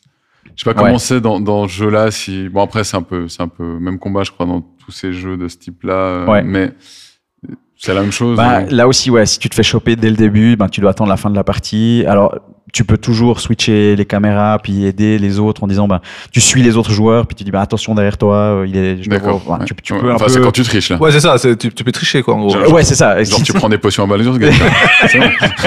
Oui, voilà, exactement. Mais sinon, effectivement, c'est un peu, c'est un peu barbant. Si tu te fais tuer dès le début, euh, tu reviens pas, quoi. Mais enfin, de votre expérience quand vous avez joué ensemble, c'était quand même fun. Oui, parce que c'est vrai qu'en y réfléchissant, c'est arrivé hyper rarement qu'il y en ait qui se fassent vraiment tuer dès le début. Parce que ce qui est assez cool, c'est que c'est pas si tu te fais choper, tu meurs. Tu peux un peu riposter, tu peux. Il y a une barre d'endurance euh, dans les gens de la famille, par exemple, où tu peux pas juste enchaîner les coups. Chaque fois que tu donnes un coup, ça, ça, ça bouffe un bout de ta barre d'endurance, et du coup, il peut pas juste te maraver et puis tu meurs. Donc tu peux un peu te défendre puis repartir en courant. Donc tu- meurs pas toujours. Enfin, c'est c'est assez rare que tu meurs dès le début. D'accord, ouais. ouais. Donc tu, tu recommandes, mais sans payer. Quoi. Ouais, c'est ça. C'est, mais un peu plus comme tu disais avant, dynamique. C'est, c'est, plus de, de dans l'idée de faire quelques soirées dessus, mais c'est pas un jeu que tu traînes sur euh, sur euh, N plus Baldur's Gate. Ok. Pas mal ça, tu recommandes sans payer. Euh, Oui, oui, voilà. pas d'analogie. La preuve qu'on n'est pas sponsorisé ici. ouais, ouais, clairement. Et si les sponsors nous écoutent, arrêtez d'écouter. c'est ça. Bon, on peut changer nos discours. Hein, Vous connaissez le compte. Suffisamment de pièces d'or. Moyennant. euh, Je, je crois qu'on va faire un échec critique de communication. Est-ce qu'on a des questions pour, euh, j'allais dire Evil Dead, mais non, euh, Massacre à la tronçonneuse. Massacre à la tronçonneuse Non, Non, je crois qu'il pas de question. bien. C'est assez euh, clair. Tout est dit. ouais, Ok, Ben, merci. Mais je vous en prie. Alors, je vais faire un, un petit, un petit aparté pour parler de euh, Phantom Liberty, qui est euh, l'add-on, enfin l'add-on, DLC, comme on dit maintenant, de euh, Cyberpunk 2077. Euh, Jamais entendu parler. Oui, donc, pe- petit jeu indé, fait par un type euh, pas trop connu. au fin voilà. fond de la Pologne. Voilà. voilà. Voilà, donc euh, c'est pour ça que j'ai choisi d'en parler vu que personne connaît. Euh, non, blague mise à part, donc euh, évidemment tout le monde a entendu parler de près ou de loin de Cyberpunk, de ses débuts catastrophiques. Euh, même si ben, on, on en parlait en venant avec avec Founet, C'est moi. j'avais j'ai beaucoup aimé y jouer dès le début sur PS5. J'ai pas eu trop de bugs, bon voilà, du bol probablement. Et maintenant il y a beaucoup de choses qui sont sorties deux ans après. Trois même. Trois? Ouais, presque trois. Euh, ils ont enfin euh, déjà mis, euh, fait la mise à jour next-gen pour que Bah, parce qu'avant, en fait, c'était un jeu PS4 qui tournait sur PS5, en gros, si on résume. Et puis, euh, alors, de ce côté-là, c'est passablement réussi. C'est quand même méga, méga beau. Enfin, c'est assez impressionnant, je trouve. Euh, et puis, surtout, tout dernièrement, la mise à jour 2.0 qui précédait le DLC, qui en gros finit le jeu. Donc voilà. Ah Quoi, elle n'était pas finie avant Il paraîtrait qu'il manquait des bouts. Euh, donc en, en gros, euh, refonte du système de skills, euh, les systèmes aussi de, je sais pas comment on appelle ça, de, de délinquance et de poursuite avec la police, euh, qui bah, va clairement piocher du côté de GTA, mais ça ne marchait pas avant. Alors moi, j'avoue que c'est un truc que je m'en fichais un peu, donc ça m'a jamais.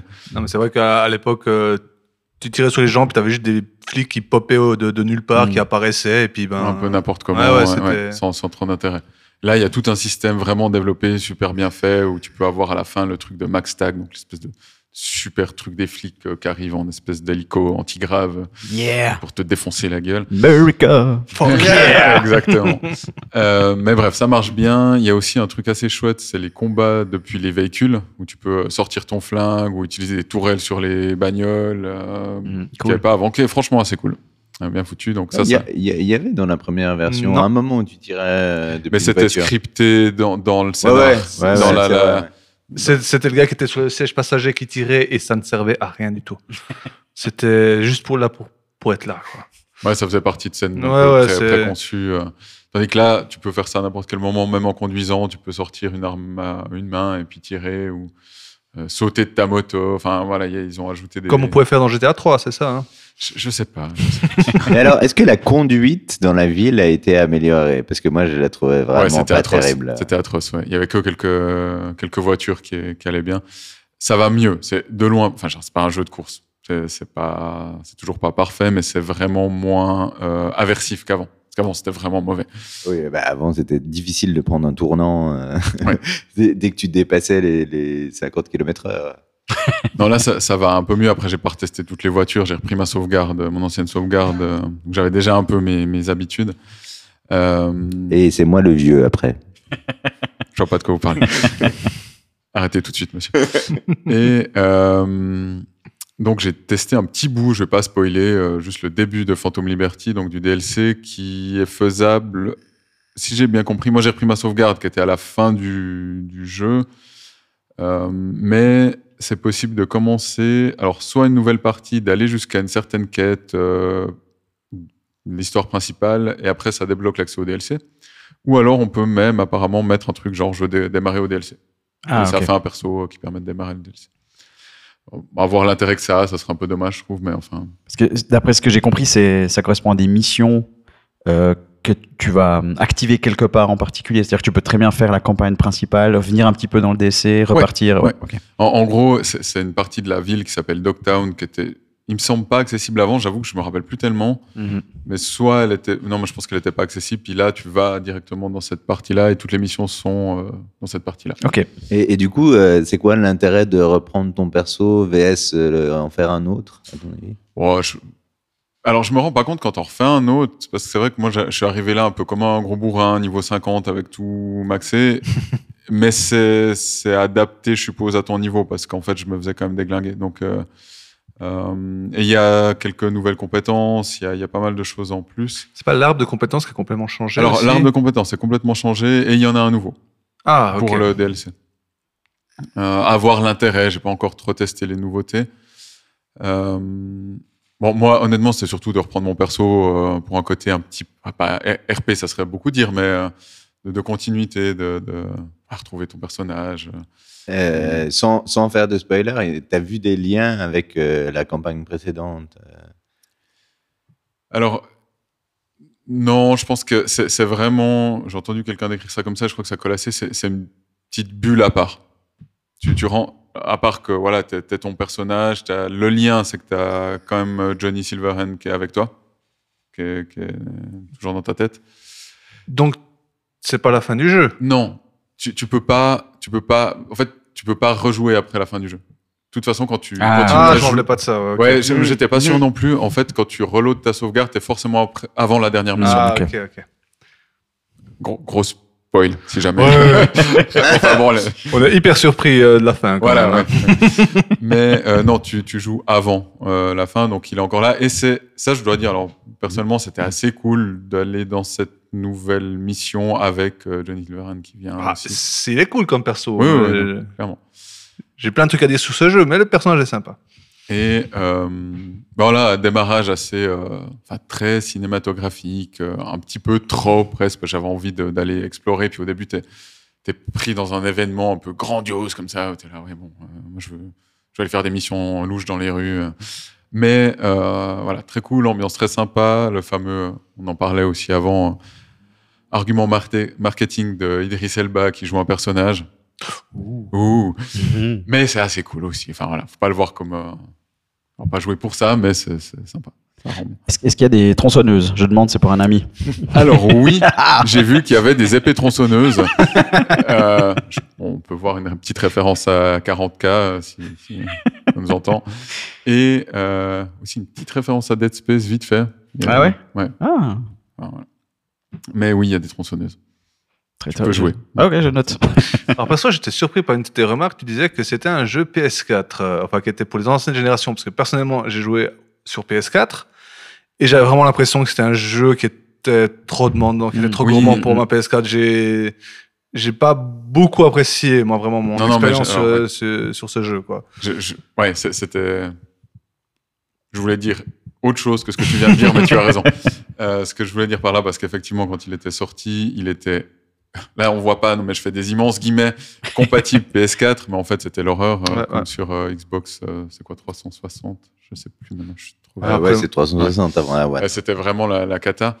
Euh, mais en fait, ce que je veux dire, c'est que du coup, ils, ils ont fait un espèce de truc un peu tout pourri où il était ni optimisé PS5, ni PS4 en fait. C'était un entre-deux et du coup, il exploitait ni les capacités de la PS5 à fond, euh, ni il tournait sur PS4. Ouais, ouais. En, en gros. Ah bon, moi je l'ai testé, c'était une bonne année après sa sortie, donc il était censé être déjà dans un, Ah dans un ouais, bon ouais. état, quoi. Ouais. C'était pas- J'ai pas joué dans, au début, non. non, T'as ça. pas attendu les trois ans réglementaires pour jouer euh, à ton jeu triple A. C'est pas très simple Ludo, ça. J'ai j'ai vécu l'expérience Fallout 76, euh, pas deux fois. hein. Donc euh, voilà, a priori, euh, enfin perso, je suis super content de me relancer dans le dans le monde de Cyberpunk, qui est quand même très cool. Et puis, euh, puis voilà, avec des mécaniques qui roulent mieux, des, des jolis graphismes en ray tracing qui sont, qui sont super jolis. Et puis, euh, puis voilà, je sais pas si vous avez des, des- des questions, des remarques. Des... Ouais, une, puis je pense qu'on va en parler après dans ton ta thématique, mais pour moi, c'est quand même un, un problème qu'on doive attendre trois ans avant que le jeu soit ce qu'il devrait être. Et soit ça veut dire qu'il est sorti trois ans trop tôt, soit ça veut dire que définitivement, il faut qu'on arrête d'acheter des jeux le jour, le jour de la sortie, surtout les AAA, sauf Baldur's Gate. Est-ce que Baldur's Gate est un AAA Bonne question. Euh, Je sais pas. Dans mon cœur, oui, voilà. mais mais ouais, c'est c'est dire que c'est un problème. Ça, il y a un truc qui joue Oui. pas. C'est c'est on- bon, c'est euh, toute la hype. la hype. Capitalisme. Oui, non, mais alors euh, oui, ça, ça joue pas. on a, c'est bon, on l'a placé. Mais euh, mais il y a un problème quand même. Oui, oui, non, mais à part ça, je pense que c'est ce que j'avais dû écrire à l'époque dans le test de, de Cyberpunk. Il y a à la fois un truc où je suis hyper content de retrouver ça, puis à la Mhm, fois, c'est- de la merde comme ça s'est fait. Ouais, ouais, non, clairement. So- Soyons honnêtes. Ouais. Euh, et et c'est vrai que trois ans, c'est quand même assez abusé. Ouais, ouais. Mais, mais parce que je pense qu'il y a un mélange des gens aussi en disant on va faire des trucs qui sont à, à certains moments, euh, ouais, qui, qui se font en plusieurs volets. Parce que le fait de, de dire on a un jeu avec une plateforme, on a mis hyper longtemps à le développer et on sort des événements après. Euh, Clairement, ça c'est un bon truc à développer. ouais, pourquoi pas. ouais. Euh, franchement, il y a, il y a tellement de, de, de, de plateformes qui ont été faites, puis on repart à zéro pour faire Mhm, quelque chose de mhm. complètement nouveau. Euh, et puis, ben, la différence, c'est que quand justement Taiki en parle et qu'on se rend compte que en fait, c'est tellement imbriqué dans la campagne que c'était prévu avant. Mhm, mhm. Et, et là, on a vraiment un problème. Et je pense que pour énormément de RPG, je me souviens qu'il y avait eu vraiment des trucs euh, avec la grande série qui était de, de, de qualité euh, qu'ils avaient fait euh, sur Star Wars, qui avait été fait par BioWare. Mhm. Euh, il y avait eu des, des pressions du fait de sa réussite tellement qui avait contraint à torcher le scénario Ah ouais. pour rendre les fins catastrophiques ou ce genre de choses-là ou, ou trop de bugs qui ne marchaient pas. Où, là, il y a, il y, a, il y a vraiment un problème sur le. Bah, D'ailleurs, tu parlais du Game Pass. Il y a, il y a des choses comme ça qui peuvent être euh, de l'ordre, enfin, qui pourraient être intéressants, euh, sur lesquels les jeux vidéo pourraient suivre les plateformes de, de films, Mhm. de diffusion, même si je pense que c'est pas un vrai, enfin, c'est pas un vrai bon modèle au niveau des Ouais, ouais, films. ouais, ouais. Euh, ça a pu se faire parce que la réponse, je pense que beaucoup de studios et d'éditeurs diraient, c'est oui, mais on peut pas, c'est les règles du marché, c'est comme ça.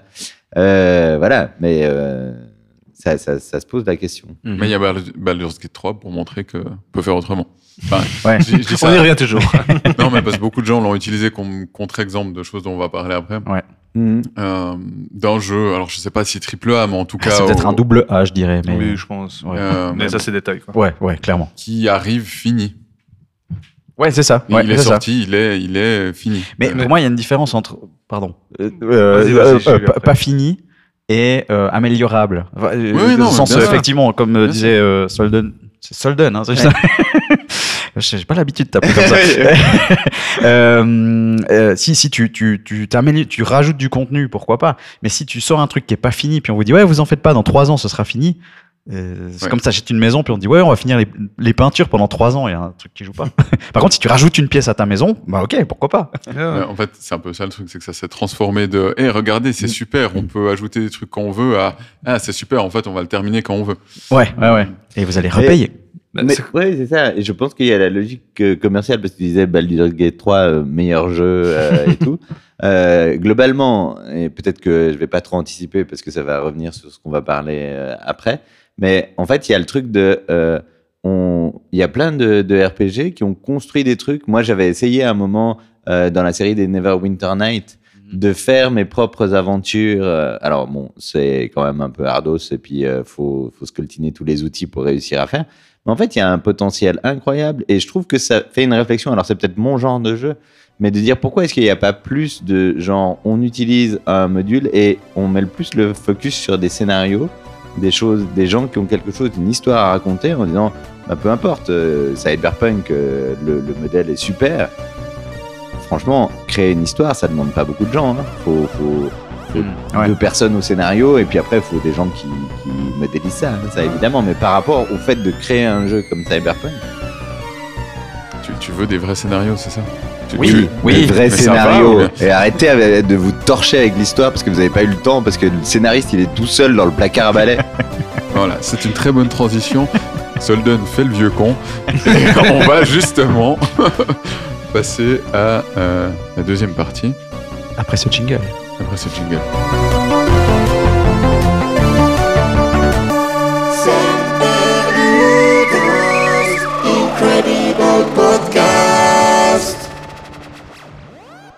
La deuxième partie qui est donc les jeux vidéo, c'était mieux avant. Alors vous mettez soit un point d'exclamation, soit un point d'interrogation, soit ce que vous voulez. Euh, il y a d'ailleurs une très bonne question de Dynamique, tu, peux- tu peux me la reposer en live. Moi, j'aimerais savoir, mais avant quoi?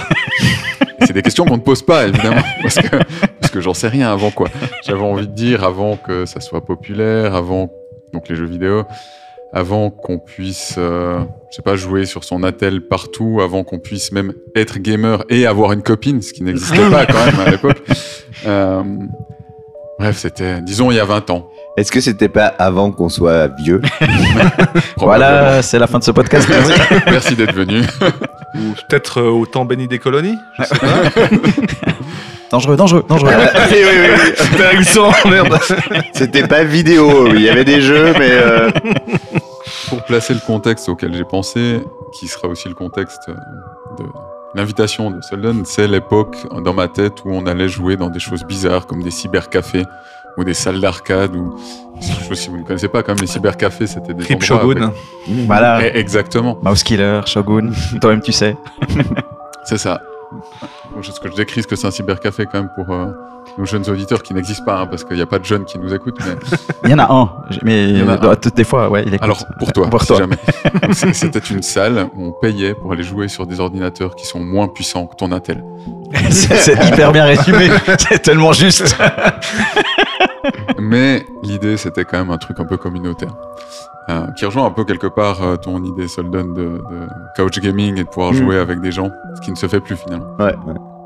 Et tu, tu, tu payais parce que moi j'y allais Pas souvent, donc quand j'y allais, c'était pour me faire défoncer sur Counter-Strike par des gens qui allaient tous les jours. C'est juste. Oui, c'était nous. voilà. Donc moi je payais 8 balles juste pour me faire buter. Voilà. C'est vrai que tu te rends compte des années plus tard. Ouais, il y avait un type, il était insupportable. Ah ouais, c'est moi.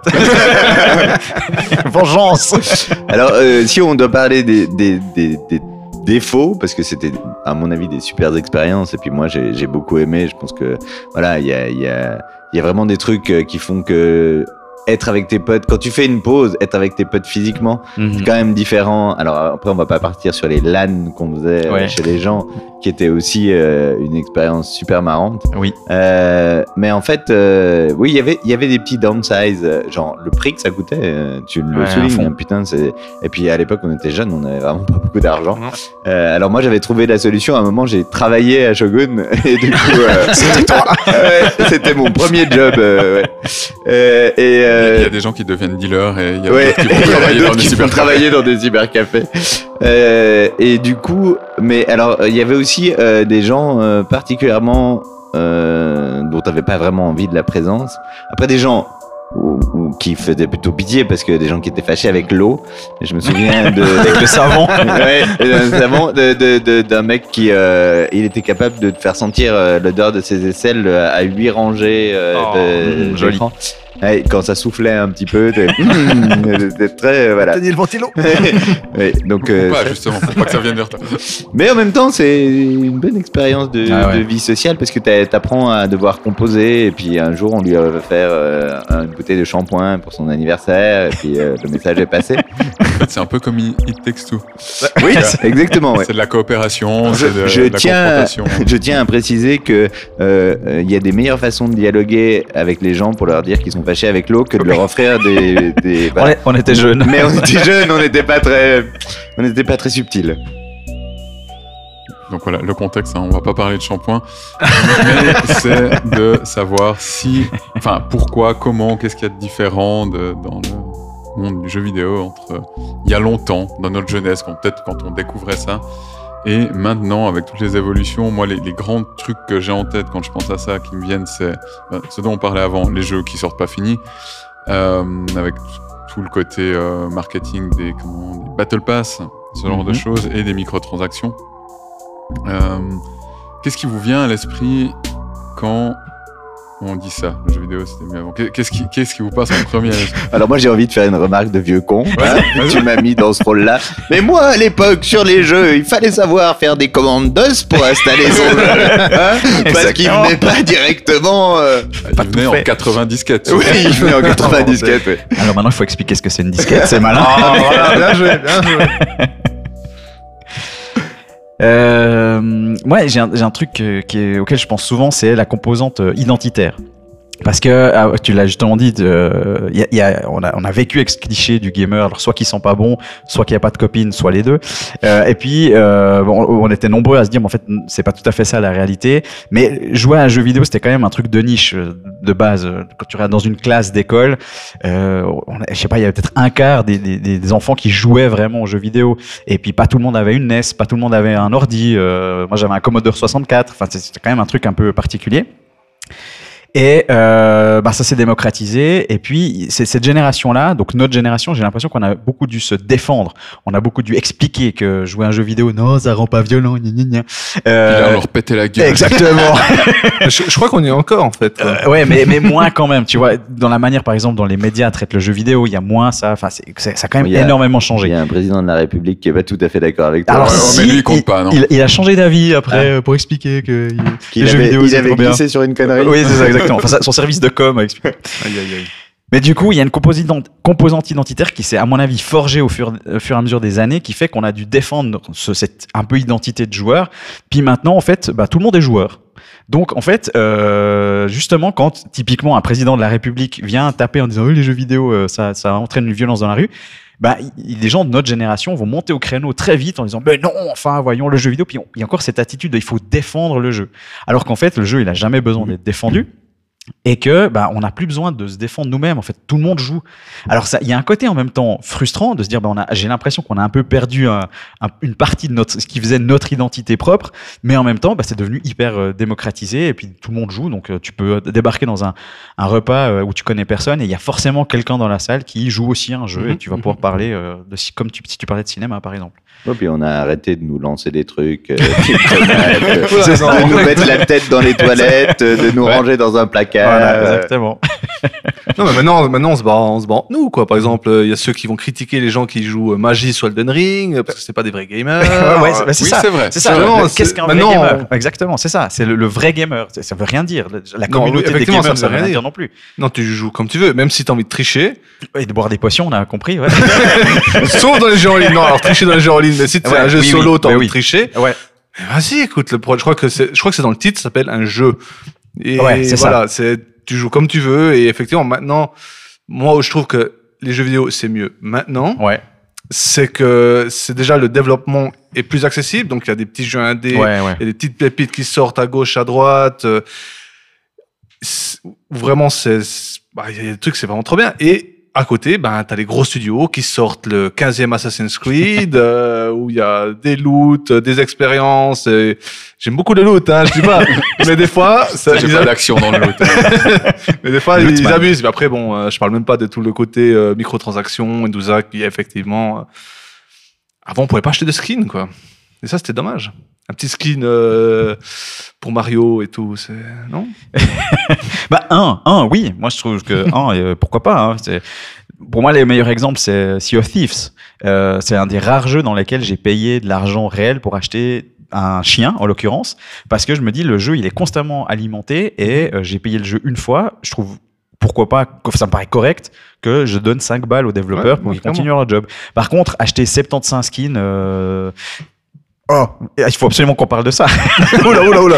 Et vous avez vu le trailer de Spider-Man 2 et l- où l'argument marketing, c'était dans le dernier State of Play de PlayStation, l'argument marketing c'est il y aura 250 costumes pour euh, Peter Parker et Miles Morales. Mais en quoi c'est un argument? En plus, c'est des costumes. La plupart, ils sont dégueulasses. je On pas voit si bien que t'es vieux. hein. Mais alors on dit, mais oui Je vais changer du côté de la Non, table. mais déjà, dans, déjà, dans le premier, tu t'en trouves un qui te plaît, et puis en fait, tu joues avec celui-là. Mais c'est ça. Mais et du coup, c'est devenu un argument marketing de dire il y a 250 costumes.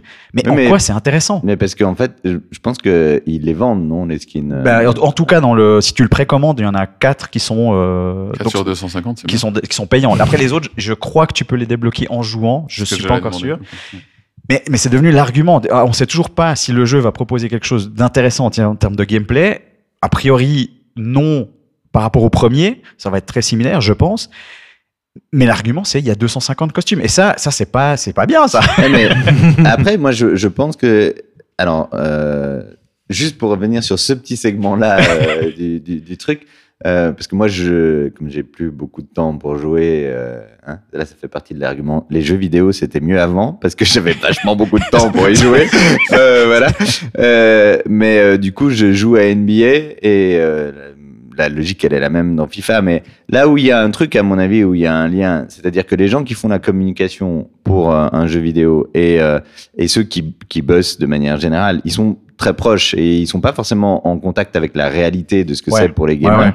Et en fait, maintenant, tu as des sommes tellement astronomiques sur des, des, des studios de, de millions euh, qui sont développés si, euh, pour NBA par exemple, s'ils arrivent à tant de microtransactions dans le jeu, Mhm, mhm, euh, mhm. voilà, c'est des contrats sous réserve de. Et du coup, en fait, ça, ça axe une telle partie du jeu, même si euh, plein de joueurs de NBA râlent en disant mais putain, vous avez mis des trucs partout, ça va pas, euh, c'est c'est un scandale. Il y a, y a, il y a toute une partie qui devient tellement importante que quand les gens font la com. Ben, ça leur est directement devant le nez. Et du coup, Ouais, ils vont ça. dire, ah, il y a tant de skins, parce que, en fait, c'est dans les documents qu'on leur a mis. Ouais, ouais, ouais. Et eux-mêmes, les communicants, sont pas forcément des gamers et des, des gens. Mais du coup, ça veut dire qu'en fait, la pub des 250 skins, c'est pour les actionnaires surtout. Et on va faire euh, 250 fois un milliard, peut-être mais, mais, mais, peut-être. ouais. Au final, au final, ouais. Surtout que les jeux euh, Touquet, justement, ben, parce que j'ai- aussi joué à un des Touquet, je me rappelle plus lequel, où j'ai pas mal joué. Mais t'es bombardé de pubs pour Sprite, pour machin, Gatorade. Donc, je, Ah ouais. je pense que les financements, ils les ont, quoi. Ok, oui, il faut payer la licence, j'imagine qu'elle qu'elle coûte cher. Mais j'ai jamais vu autant de mais Mais C'est encore pire qu'un vrai match d'NBA. Ah oui, mais, mais très clairement. Mais je pense que là, on est au-delà de l'argent, ils l'ont pour payer la licence. C'est une machine à fric, Mhm. comme dans n'importe quel truc euh, de- d'entreprise capitaliste. Le but, c'est de faire plus d'argent Ah, euh, l'année d'après. Voilà. Et globalement, ça, c'est quand même intéressant. Dans le, dans le nouvel opus, on voit qu'ils ont dû revenir en arrière sur un certain nombre de pratiques. Alors, j'attends de voir un peu, parce que je pense que vu les millions investis dans les microtransactions, ils ont essayé de faire des trucs pour baiser les joueurs d'autant plus. Mais il y a toute une série euh, d'actions qu'ils ont prises pour récompenser les gens euh, qui sont plutôt des bons joueurs, qui ont plus de technique ou plus de stratégie, et un peu moins euh, les gens qui payent. Alors, Ça, c'est bien. Ouais. voilà, ils ont dû rétrocéder un peu là-dedans, mais après, à mon avis, ils ont trouvé des nouveaux moyens de te faire dire ah ouais non mais ça je vais mettre. C'est un, c'est un petit euh, voilà, c'est c'est Bah, pas grand-chose. c'est Ça pourrait me 250. rappeler une histoire, c'était au début, je sais plus les, les- quelles années, mais il y avait les touquets où vraiment le shoot, c'était à la place, c'était plus pressé sur X à Mhm. certains temps pour aller lâcher, pour la, la- shooter au bon moment. C'est vraiment, c'était comme dans Skate, c'était vraiment baisser le joystick et le remonter au bon moment. Ah, ouais. Et il y avait ça, c'était de nouveau. Moi, je crois que j'ai joué un peu au premier où ça jouait comme ça. Celui d'après, il était du genre euh, en collaboration avec Jay-Z. Jay-Z, il a fait non, non, mais moi, je vais jouer, je vais shooter avec X. Ah oui. Donc, ils, sont, ils ont rétrogradé là-dessus. Et l'année d'après, ben, ils sont revenus parce que, ben oui, clairement, c'était mieux avec le joystick, quoi. Mais on voit qui c'est qui met de l'argent, qui, qui c'est qui, prend les décisions. Puis, ben oui, Jay-Z, à mon avis, c'est pas un grand gamer. Il a sûrement déjà joué. Mais euh, pourquoi quelqu'un comme lui arrive à prendre une décision autant importante Mhm. sur un gameplay? Et je pense que c'est actuellement c'est pareil sur les, les actionnaires. Enfin, Mhm. qui- pourquoi ces gens prennent des décisions vraiment quoi? Ils ont... Mais, mais tu vois, il y a un truc que je trouvais intéressant. Donc, dans les trucs qu'ils ont développés, à un moment, ils ont fait en sorte que euh, les shoots ouverts, euh, sur lesquels tu n'as aucun défenseur, euh, ils rentrent plus facilement sur certains modes de jeu euh, qui sont, à mon avis, joués par des gens qui font plus du casual gaming. Parce que, en fait, là où il y avait peut-être un problème là-dedans, c'est qu'il y a des gens qui sont tellement en train de jouer à ça quasiment professionnellement, hein, ouais. certains, que du coup, il faut faire un truc compliqué, sinon ça déséquilibre. Et du coup, ben, les autres gens qui joueraient en disant, ben, en fait, moi, je, comparé à, à la stratégie du basket, je, je gère assez bien. Mais je suis pas un méga, j'ai pas fait 12 000 shoots sur mon mois pour réussir à Ouais. trouver exactement quand est la zone verte. En fait, c'est, c'est- il y a des impératifs de simulation. Le joueur, s'il est vraiment tout seul, même si c'est pas un méga bon shooter, La, points, stratégie, elle est facile. Tu passes la balle à Stephen Curry et c'est bon. Il, il fait un shoot, il, c'est bon. Eh ben ju- justement, justement, tu- moi ce que je trouve vraiment bien, c'est quand ça n'est pas comme ça, parce que justement, moi le, le grand plaisir, c'est d'avoir un petit con qui le seul, la seule stratégie qu'il a, c'est shooter de loin avec Curry, et euh, et puis que tu trouves un, un truc défensif qui fait que ça devient compliqué, et puis après il t'insulte en disant ouais t'es trop nul, mec. Bah, au final, c'est- ça réalise parce que dans les vrais matchs aussi, les équipes doivent faire un truc parce que si Stephen Curry il est tout seul aux trois points, il met un panier. Ouais, mais il y a légèrement toute une équipe et une stratégie derrière qui permet que ça Oui, arrive. Mais l'autre équipe, bon, je crois qu'on dévie un peu du sujet. hein. Non, mais Vive le sport sur la 2. je, je le, je le récupère euh, au vol le sujet parce que ça. Oh, comme une balle de basket. Incroyable. Non, non, euh, comme, euh, comme un actionnaire. Ah non, pardon. Oh. Euh, de parler de la difficulté, parce que moi c'était un des points que j'avais en tête en pensant à c'est mieux avant, c'est Oui. mieux maintenant, etc. À EverQuest. Par exemple, voilà, je, je pensais parler d'EverQuest, qui, est- qui est un ancêtre de WoW. Euh, Voilà, maintenant il faut expliquer ce que c'est WoW. Non, WoW quand même. Euh, c'est comme Fortnite, mais c'est pas un FPS. Alors déjà, Non. Fortnite, c'est pas un FPS. hein. Ouais, bon, ouais, c'est un, TPS. Ouais, ouais, voilà. Et voilà, et voilà. Voilà. Ouais, Comme ça, je suis aussi un vieux con. Ouais, on est tous du même côté de la table, super. C'est vrai que euh, c'était quand même une époque où ils pouvaient se permettre de sortir un jeu, comme parlons d'EverQuest, mais où on pouvait devoir passer, ah, je, je vais être gentil, 8 heures de suite au même endroit pour avoir 1% de chance d'avoir un truc, euh, du loot pour le coup. Enfin, c'était Ça, ça m'aurait étonné le contraire. c'était des proportions au niveau du, du temps demandé d'investissement de mais la difficulté du jeu, de la, la non-accessibilité euh, quelque part au jeu qui était assez hallucinant quand, quand on y repense. C'est- c'est pas pas vraiment fait pour que les gens puissent s'amuser quoi. C'était Ah, mais euh, 7 heures de corpse recovery parce que t'as fait un, un raid sur un plan et puis qu'il faut attendre que le moine euh, drague les corps euh, ou le, le, le nécromant parce que c'est les seuls qui ont find death et puis que les autres euh, sont là en train d'attendre. Bah, j'attends que mon corps il arrive parce que si j'attends pas maintenant, il va pas se récupérer. Je vais perdre tout mon stuff que j'ai mis 20, euh, je sais plus, euh, on, on- je sais plus à combien on était hein. de ga- gameplay, mais à un moment on, on avait une, une commande slash pour euh, Played. dire played et puis euh, je sais plus on était Too un much. truc euh, ouais mais des années quasiment sort de chez toi. Get a life. oui d'ailleurs c'était là où j'ai connu le- la première fois l'expression euh, IRL pour dire in real life euh, c'est vrai, puis pour, pour mettre les, justement ces histoires de proportions un peu qui paraissent complètement hallucinantes maintenant, ça pouvait être genre 40 personnes dans le raid qui devaient passer, je sais pas, 10 heures de suite pour ne pas perdre des, des centaines et des centaines d'heures de jeu. euh. et, et, et à rien faire parce que il Oui. y, y, y avait 10% du groupe euh, qui pouvaient aller traîner les corps et les autres étaient en train de dire oh ben on espère que vous réussissez Ça a l'air hyper cool, ce votre jeu, quoi. Ouais, non, ça, c'est- C'était top, c'était top. Mais on n'avait pas d'équivalent pour dire ah on pourrait faire un jeu bien euh, où il n'y a pas ça. Euh, Ils l'ont Bon. fait après avec WoW. Et, et puis, Qui alors, n'est pas très bien, en fait. wow, Bah, quand même. Il est nettement moins punitif que EverQuest. Non, mais j'ai essayé pour la première fois cette année, wow. C'est juste Ah. pour ça et j'ai pas aimé du tout. Mais c'est vrai que, alors pour remettre dans le contexte aussi, le fait que ça avait un attrait, c'est que c'était révolutionnaire aussi d'une certaine manière EverQuest à l'époque de jouer en ligne dans un monde en 3D, un truc. Enfin voilà, il y Ouais. avait, il y avait un, il y avait un attrait quand même. On faisait pas que se punir. J'ai dit ça pour. Non, non, bon, il y avait, il y avait le truc où on a testé nos premières expériences de groupe où on, on cherchait vraiment à partir à l'aventure. Mhm. Et là où on va arriver, où moi je suis plus dans des jeux extrêmement difficiles et punitifs, mais le, le- notre, notre première aventure, alors qu'on était dans les premiers niveaux, mais on avait déjà l'impression de- de- d'avoir vraiment accompli quelque chose, d'avoir eu des pièces d'équipement et tout ça. Et on voulait aller dans l'autre, dans l'autre ville, l'autre grande ville, et on, on savait vraiment pas. Il y avait pas de carte sur Internet encore, il y avait pas d'idée. On savait plus ou moins où c'était parce qu'il y avait des Mhm. forums qui en parlaient quand même. Et on devait aller dans une zone qui était beaucoup trop haut niveau. Je pense qu'on on était niveau 10, un truc comme ça, mais ça prenait déjà hyper longtemps.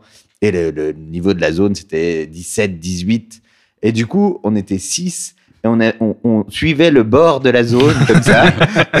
on entendait des bruits, on voyait des petits trucs lumineux, euh, voilà. Puis on était sur. Bon, si jamais il y a un truc, on court, hein. Et voilà. Non, mais tombez pas de la montagne parce que sinon vous allez vous faire aggro par des mobs. Et on a fait tout ce trajet d'aventure et on, a on est arrivé jusqu'à l'autre ville. Je crois qu'il y en a aucun qui est mort, mais je sais Je plus. je. Euh, mais du coup, là, ça a donné vraiment un, un vrai C'est épique. parfum d'aventure. ouais. Ouais, c'est Ouais, épique. c'est assez épique. Puis c'est ouais, c'est une découverte. Je pense que c'est peut-être ça. En, en partie qu'il n'y a plus maintenant, c'est l'aspect de découverte, parce qu'on a l'habitude des jeux vidéo. Ça veut pas dire que les gens qui commencent peuvent pas l'avoir. Hein, Ah mais-. Mais du coup, ton argument, c'était de dire là, c'est mieux- c'était mieux ou c'était moins bien? Alors, bah, c'est plutôt une question ouverte parce Ah. que quelque part, il y a un côté où justement cet aspect épique, machin, ça m'a, je pense que ça va me rester à vie de, de- Mhm. d'avoir joué à EverQuest, c'était, c'était dingue.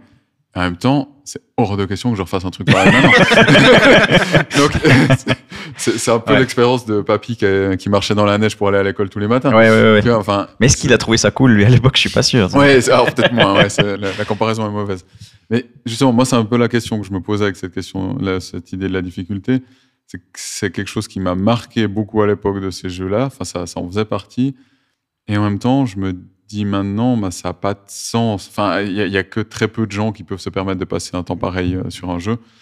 Euh, surtout, peut-être une différence maintenant, on peut passer énormément de temps sur un jeu, mais en général, le, le développeur va s'arranger pour que ce soit beaucoup plus, euh, toujours le mot qui me vient en anglais, mais rewarding, enfin que Récompensant. récompensant, oui, Ouais. c'est- enfin, bref, Gratifiant. gratifiant que ton temps investi te Mhm. soit euh, rétribué en dopamine. Et, Non, pas la dopamine. et, et c'est vrai qu'à l'époque, euh, non, quoi. Enfin, tu te débrouilles. Si tu si t'es pas content, bah t'arrêtes, quoi. Ouais, c'est ouais, vrai que c'est pas vraiment le même rapport euh, au jeu. Mais Ouais. peut-être qu'il y a un truc qui rejoint euh, ce qui a été dit avant, notamment t'en parlais Founet en disant que euh, il y avait une- une- un genre de communauté et là où on peut faire une différence et ça revient aussi sur euh, ma réflexion sur les, les jeux en, en- en local, c'est que comme on était une petite communauté, Mhm. il y avait beaucoup de, de jeux dans lesquels on avait beaucoup plus vite cette expérience de faire des trucs ensemble. Moi, je Mhm. sais que notre groupe de potes, il était centré sur les parties de jeux de rôle qu'on faisait et les parties de jeux en ligne euh, qu'on faisait ou euh, au cybercafé. Et en fait, le fait que ce soit euh, démocratisé a peut-être cet effet plus négatif de dire il y a beaucoup moins maintenant c'est peut-être aussi le marché tu as beaucoup plus d'expérience de jeu solo c'est tellement plus vite facile qui demande moins de préparation de jouer Mm. tout seul à Ouais. un jeu Disons que maintenant, il y a aussi surtout ben, les, des, des gros jeux AAA, qui, il y a des millions qui sont dépensés dedans. Euh, je pense notamment à God of War, à Horizon Zero Dawn 2, où effectivement, ben, dès que tu as un, un endroit où tu sais pas où aller, tu n'as pas le temps de réfléchir deux secondes, que le personnage principal Ouais, te ouais. donne la réponse Ouais, ouais, et Ouais, tout. ouais. Et alors oui, je comprends que il faut rendre le, jeu- le- le jeu accessible, mais au bout d'un moment, il y a, il y a, y a rien de, de rewardant. Justement, t'as t'as aucune Ouais. satisfaction à réussir quelque chose si à chaque fois, ben, le personnage te dit ce qu'il a fallu faire. Alors que le truc, c'était juste lancer une hache pour geler un, Oui, un ouais, truc. T'es là, ouais, non, mais j'aurais peut-être pu réfléchir deux secondes tout seul Ouais. avant que tu me donnes la, la Ouais. réponse. Et bon, ça, j'espère que l'industrie euh, a un peu en- entendu le message, Mhm. parce que ça, c'était un peu plus euh, l'année passée où beaucoup de gens ont gueulé là-dessus. Donc euh, après, c'est c'est justement ce milieu de trouver entre la difficulté, l'accessibilité. C'est c'est vraiment c'est un doux mélange à voir. Et puis bon, ben, on peut pas tous à vouloir faire un Elden Ring. Je comprends que des gens peuvent pas. Et en plus, Elden Ring est beaucoup plus facile qu'on va dire que ses prédécesseurs. Mhm. Donc beaucoup, moi je me suis lancé là-dessus parce que moi j'ai essayé à Bloodborne. Hein. Je, je suis pas arrivé au premier boss. Hein. J'ai frustré. J'ai, je crois cassé, j'ai cassé une manette sur Bloodborne alors que j'ai énormément envie d'y jouer quoi, mais je suis pas arrivé quoi. Mais, Là, t'as euh, le droit de taper sur la table. Là, c'est justifié. mais effectivement, après s'il y avait à l'époque, euh, si les, les, les jeux sortaient avec un bug, bah, le bug il était là. ouais, tu peux pas le mettre à jour. Ouais, ouais. Il n'y avait pas de mise à jour, il n'y avait pas ça. Ah ouais. donc, euh, du coup, ben, il est sorti dans un meilleur état en général, Mhm. mais ça demandait aussi beaucoup moins de travail. Les, les jeux, euh, Ça 8 coûtait bits, pas, 16 euh, bits, c'était pas, c'était pas les, les, les, Mhm. mêmes intentions derrière.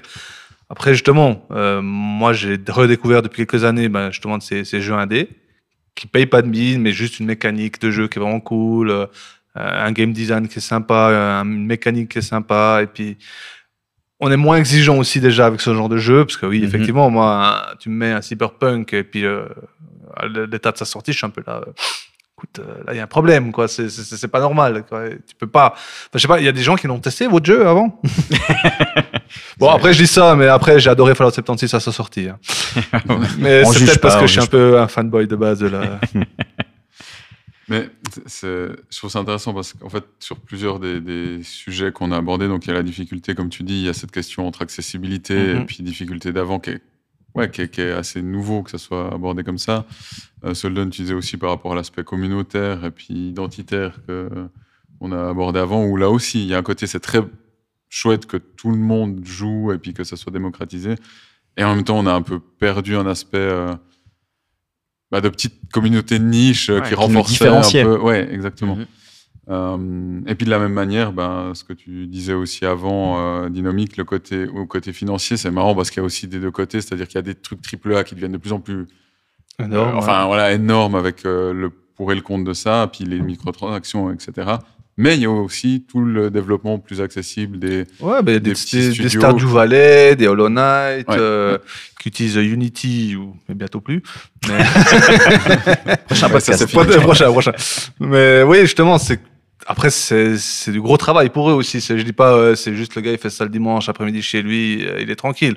C'est des Ouais, gens quand ouais, même qui bossent beaucoup pour leur jeu, mais euh, ça donne des petits bijoux justement. Et quand tu tombes sur des jeux qui des triple A, moi je vous dis, hein, mais euh, le Phantom Cyberpunk 2077, j'ai beaucoup aimé l'univers, les personnages sont vraiment cool. Mais qu'est-ce que je me suis fait chier à y jouer? Ah ouais? Ah bordel. Bon après j'ai fait euh, un build avec les, les lames mantis là parce que j'aime pas l'FPS. Alors je me dis j'ai pas envie de tirer au flingue. Alors j'ai fait ce build. Mais au bout d'un moment, j'avançais, j'ai envie, genre, mais donne-moi de l'histoire, quoi, parce que moi, tes gameplays, ça m'énerve. Bon, le, le Peut-être que gameplay, le build n'était pas le bon. aussi. mais, Peut-être, mais le mais- gameplay est pas fou, hein, c'est clair. Alors, il est un peu mieux maintenant d'ailleurs, mais, Ok, mais ouais. c'est- c'est c'est pas ça son, son attrait principal, c'est clair. bon, après, il y a des trucs qui sont assez bien. hein. Enfin, dans le sens où il y a pas mal de possibilités pour réussir à arriver dans une mission. Oui, oui, euh, oui. Voilà. Oui, il y a- Ça- je dis pas qu'il est, je dis pas qu'il est nul, mais c'est juste Mm. que m- moi, il m'a pas autant parlé. L'univers est vraiment sympa. Il aurait, il manquait une sorte de, la, la ville semblait quand même un peu morte. Il y avait beaucoup de PNJ et tout, mais Mm. il se passe pas grand chose en fait. Quand tu regardes les PNJ, ben ils font juste que marcher. Il se passe, franchement, il se passe pas grand chose à part deux droits, deux trois endroits où tu vois qu'ils ont un peu plus travaillé. Mais sinon, euh, ouais. Ouais, ouais. Mais c'est- c'est c'est assez euh, enfin, symptomatique quelque part en disant il y a une division entre. Parce que moi j'aurais tendance à dire le monde du jeu vidéo c'est mieux maintenant parce que tu as plus de diversité. Ouais. Mais tu as encore largement un problème qui est, qui est assez naturel sur notre fonctionnement euh, ultra-libéral. C'est-à-dire que tu vas avoir des jeux hyper gros et puis après plein de petits jeux avec des budgets qui, qui n'ont rien à voir. Euh, Le, le, le, le truc est la, la même chose dans le cinéma. Mais ça peut poser la question de dire euh, est-ce que on ne devrait pas avoir la même chose qui, euh, que le, le soutien au cinéma dans l'espace culturel français ou un, un truc qui, qui serait le soutien aux jeux vidéo Mhm. euh, qui serait repris par euh, parce que maintenant il y a plus de, de, de thunes dans le jeu vidéo que dans le Mhm. cinéma. Ouais. Pourquoi est-ce que les offices culturels n'interviennent pas pour dire ben on va mettre de l'argent public pour que le jeu vidéo ait pas qu'une portée euh, Mais il me semble que par exemple, il y a des jeux comme le Donjon de Nullbuck, et il me semble qu'ils avaient été euh, financés aussi par le CNC. Ou... Ouais. Je suis plus à 100% ça fait un Alors, longtemps. Mais... a- le CNC s'implique dans certains développements de jeux. Il y a la Bibliothèque nationale à Paris qui commence à archiver les jeux vidéo. Ça, c'est Mhm. hyper bien. Mhm. Et puis, par exemple, plus proche de chez nous, il y a le, le canton de Vaud qui, depuis 4 ou 5 ans, chaque année donne une espèce de bourse euh, pour le développement d'un jeu. Donc, on peut, les développeurs peuvent proposer des jeux et puis euh, ils reçoivent un peu de thunes pour, euh, pour le, le financer. Le NIF avait fait ça aussi hein, pendant un moment. Il y avait, une, euh, il y avait un prix qui était avec un certain montant qui était donné pour le développement de jeu, mais on c'est un peu le balbutiement encore. Il y a encore beaucoup de choses à, faire. Euh, bah, typiquement, là, on- il y a un des jeux qui a été promu, promu, pro- promu par le par le canton de Vaud, qui avait gagné une des, des, des, des bourses pour euh, pour ce développement, qui s'appelle Tavernacle, qui vient de sortir et euh, bah, je- apparemment c'est pas très bien. j'ai Bon, pas joué, hein? j'ai pas joué, mais mais j'ai entendu des échos euh, par un pote ce matin qui disait mais en fait c'est une catastrophe. Euh, vraiment, je, je, je- si vous nous écoutez, euh, ne, ne prenez pas ce que je dis comme argent comptant parce qu'il faudrait que je joue d'abord pour vous donner mon avis. Mais si j'en crois euh, l'avis de ce pote qui souvent a raison, euh, il y a plein de défauts. Et, et donc du coup, ben ça cl- clairement c'est pas juste filer de la thune, c'est aussi pour re- rejoindre ce que tu disais avant, c'est soutenir une démarche artistique aussi, puis c'est aussi aller au bout de, de, de- de- Mm. d'un d'un pro- produit plus développé, puis pas juste oh cool on a reçu de l'argent, on peut faire un jeu. Non, mais clairement, il faut un encadrement. Mais pour le cinéma, c'est la même chose. ouais ouais ouais j'imagine. Et pour le cinéma, c'est déjà très problématique euh, en Suisse. Donc, euh, éviter d'éviter de, de, faire le modèle euh, du cinéma suisse sur le modèle du jeu vidéo suisse. Ouais, c'est ça. Exactement. Et je- petite parenthèse hyper euh, cinéma. Euh, dernièrement, il y a eu un, un festival du, du, du, du film à Angoulême et l'invité principal c'était la Suisse. Et les gens ont découvert plein de films suisses dont j'avais jamais entendu parler. Je suis allé voir le, le programme et j'ai jamais entendu parler d'aucun de ces films. Et, et apparemment, il y avait des trucs bien. Donc je me dis, effectivement, pour te rejoindre, il faut pas que le jeu vidéo suive le même canal. Parce qu'on a un gros problème là. oui.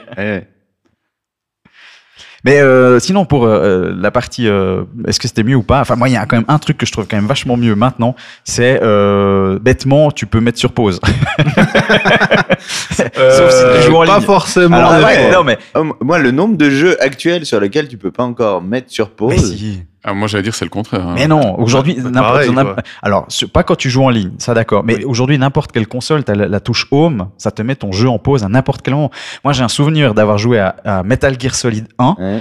Euh, pas un, le Metal Gear Solid sur PlayStation où il y avait une immense scène euh, cinématique qu'on pouvait pas couper et je me souviens qu'avec mon frère on était derrière la télé en train de regarder la c'est la fin du jeu et j'entends encore mes parents qui disaient mais maintenant vous venez on y va et on devait partir et nous avec mon frère on était là, mais on peut pas mettre sur pause c'est la vidéo de fin on veut savoir comment ça finit aujourd'hui tu prends n'importe quelle console t'appuies sur la touche home t'es en pause Euh, oui, mais non. Bah Ouais. si. Non, Ah il y a il y a- plein de y jeux qui- plein. Dès le moment Euh, où c'est non, en ligne. ah mais si c'est en ligne oui j'ai dit c'est Oui, pas mais- en ligne Mais maintenant, il y a plein de jeux solo qui sont en ligne. Alors ça, c'est un autre problème. Ouais, ouais. C'est partie un peu de la discussion. euh, Ouais, ok. Et d'ailleurs, Baldur's Gate 3, la pause, elle est un peu chelou. euh. Bah, disons, vu que c'est tour par tour, euh, tu peux juste t'arrêter quand c'est ton tour de jouer et puis il n'y a rien qui se passe. Bah voilà, Ouais, donc tu mais peux Là, laisser. les, les- les gens vont continuer à faire des, des mouvements d'épaule. C'est très très bien fait. non, mais quand, quand tu mets en pause et qu'il y a quelque chose qui se passe et que t'es pas en tour par tour, ça continue à se passer. Mais il se passe rien parce que les gens sont, sont rien assez Enfin, il- va rien se passer si tu restes planté là au milieu de ton champ. Il va rien se passer. Mais la en question, c'est pourquoi Pas- Pourquoi pas faire une putain de pause parce que je pense que le jeu, même s'il est en solo, il est quand même en ligne, quoi. Euh, c'est Ah oui, ça. oui, c'est juste, ouais. C'est ça. Voyez, c'est le vrai, problème de beaucoup de jeux modernes, c'est que il y a quand même, même si c'est solo, c'est en ligne, tu dois avoir une connexion internet.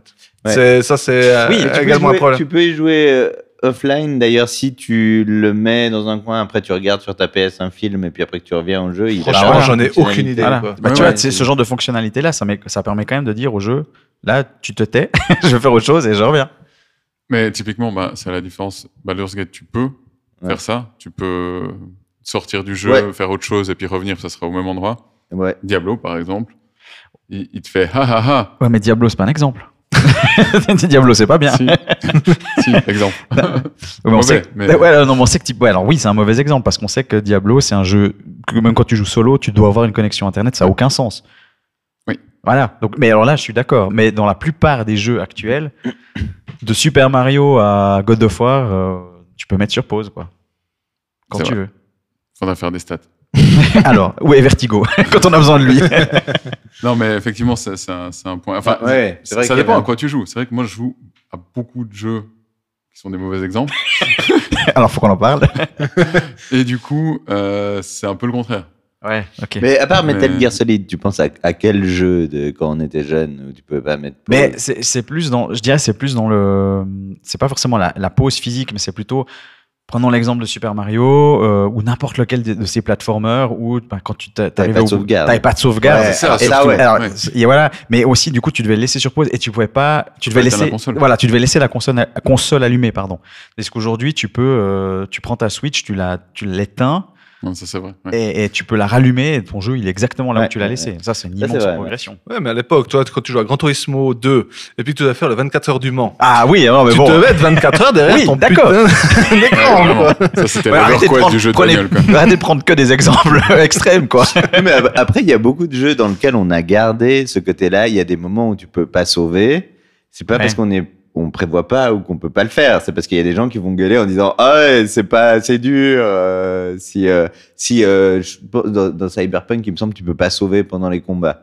Non. Euh, Ah ouais, Dans ouais. Baldur's Gate, tu- j'ai vu que Ah, tu pouvais dans Baldur's Gate, tu les- sauvegardes au milieu, juste avant ton test de, de ton lancer de dés. euh, Tu Ouais. peux lancer Ah ouais, quand tu veux. sauvegarder tout le temps hein, parce que c'est vraiment très chiant parfois de refaire le. le- Ouais, mais après, après, Il faut assumer. les gens qui Ouais, qui sauvegardent juste avant chaque lancer de dés, qui rechargent jusqu'à ce que le lancer de dés passe. Bon, ça c'est pas fun parce que des fois, bon ben, tu fais un échec critique, bon ben, tu fais un échec critique quoi, et puis c'est. Peut-être ta la ville qui t'attaque et puis. euh, Bon là, j'ai tu recharges parce que là, ça fait quand même un peu chier quoi. moi, c'est c'est plutôt genre, euh, t'as préparé ton combat, t'as as revu ton équipement pour voir quel était le meilleur truc et tout ça. Puis ensuite, tu t'es rendu jusqu'au lieu. euh, Tu sauvegardes et tu lances le combat. quoi. Ouais, parce que si t'as pas sauvegardé, que tu Oui. meurs et que tu dois refaire tout ça, c'est particulièrement. Ouais, c'est, Fastidieux. ça c'est dans tous les jeux. hein. Ouais. Ça pour moi c'est dans tous les jeux quoi. Mais et le. Et déjà, déjà, déjà dans Skyrim, hein. quand tu, Ah tu ouais. faisais ton tertre machin, puis tu mourais, puis que tu, tu respawnais à Blanche-Rive, ouais. t'étais là mais merde quoi. Voilà, pe- pe- petit côté. Vous n'êtes allé. Euh, Qu'est-ce que j'allais dire? Oui, le, le prix. Le prix des jeux. Oui. Ça. C'est mieux maintenant, non? Quand on devait payer nos jeux Super Nintendo 120 balles chez Franz Karl Weber. Clairement. C'est vrai. C'est aujourd'hui tu, tu prends l'Epic Game Store tous les jours, toutes les semaines, pardon, t'as t'as des jeux gratuits. Ah, mais- Gratuits avec des guillemets que vous ne pouvez toujours pas voir. À l'époque, tu pouvais te les filer. Ouais, c'est vrai. Parce que. Ah, les disquettes, les disquettes, tu. Ouais, ouais, ouais, ouais. Ouais. Il y, y avait. Ben là, on revient sur une question en disant Ok, c'est mieux que ça coûte moins cher. Ouais. Mais en soi, t'as perdu tout le côté de. On se retrouvait en Oui. disant ah, Tu me prêtes ton Ouais, jeu, ouais, ouais, jouer, euh, Ouais, mais quand tu le prêtais, tu le revoyais, tu le revoyais Alors, jamais ton jeu.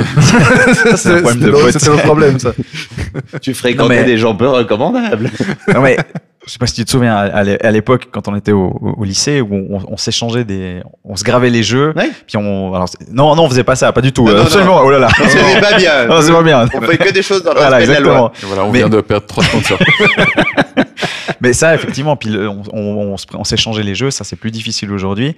Et euh, bah alors par, pour suivre cette, cette tendance du, du prix, euh, on voit maintenant euh, PlayStation 5, enfin Sony qui annonce que maintenant tous ces, ces jeux vont être autour des, des 80 balles. C'est c'est c'est c'est- Sérieux? Ouais, Oh. c'est abusé. Enfin ça a Ouais. aucun sens. Quand justement, on- comme tu l'as dit avant, c'est l'industrie rapporte tellement qu'on revienne à un truc où on n'est pas encore aux 120 balles de l'époque, mais en ancien franc. mais euh, quand même, c'est euh, Bah, ils ont vu que les gens étaient prêts à payer 80 balles Ouais. et que du coup, ça leur fait beaucoup de marge en Ouais, plus. Et en plus, je pense même qu'ils se basent sur le fait de dire Ah ouais, mais quand le jeu il est 80 balles, les gens ils disent c'est un jeu sérieux.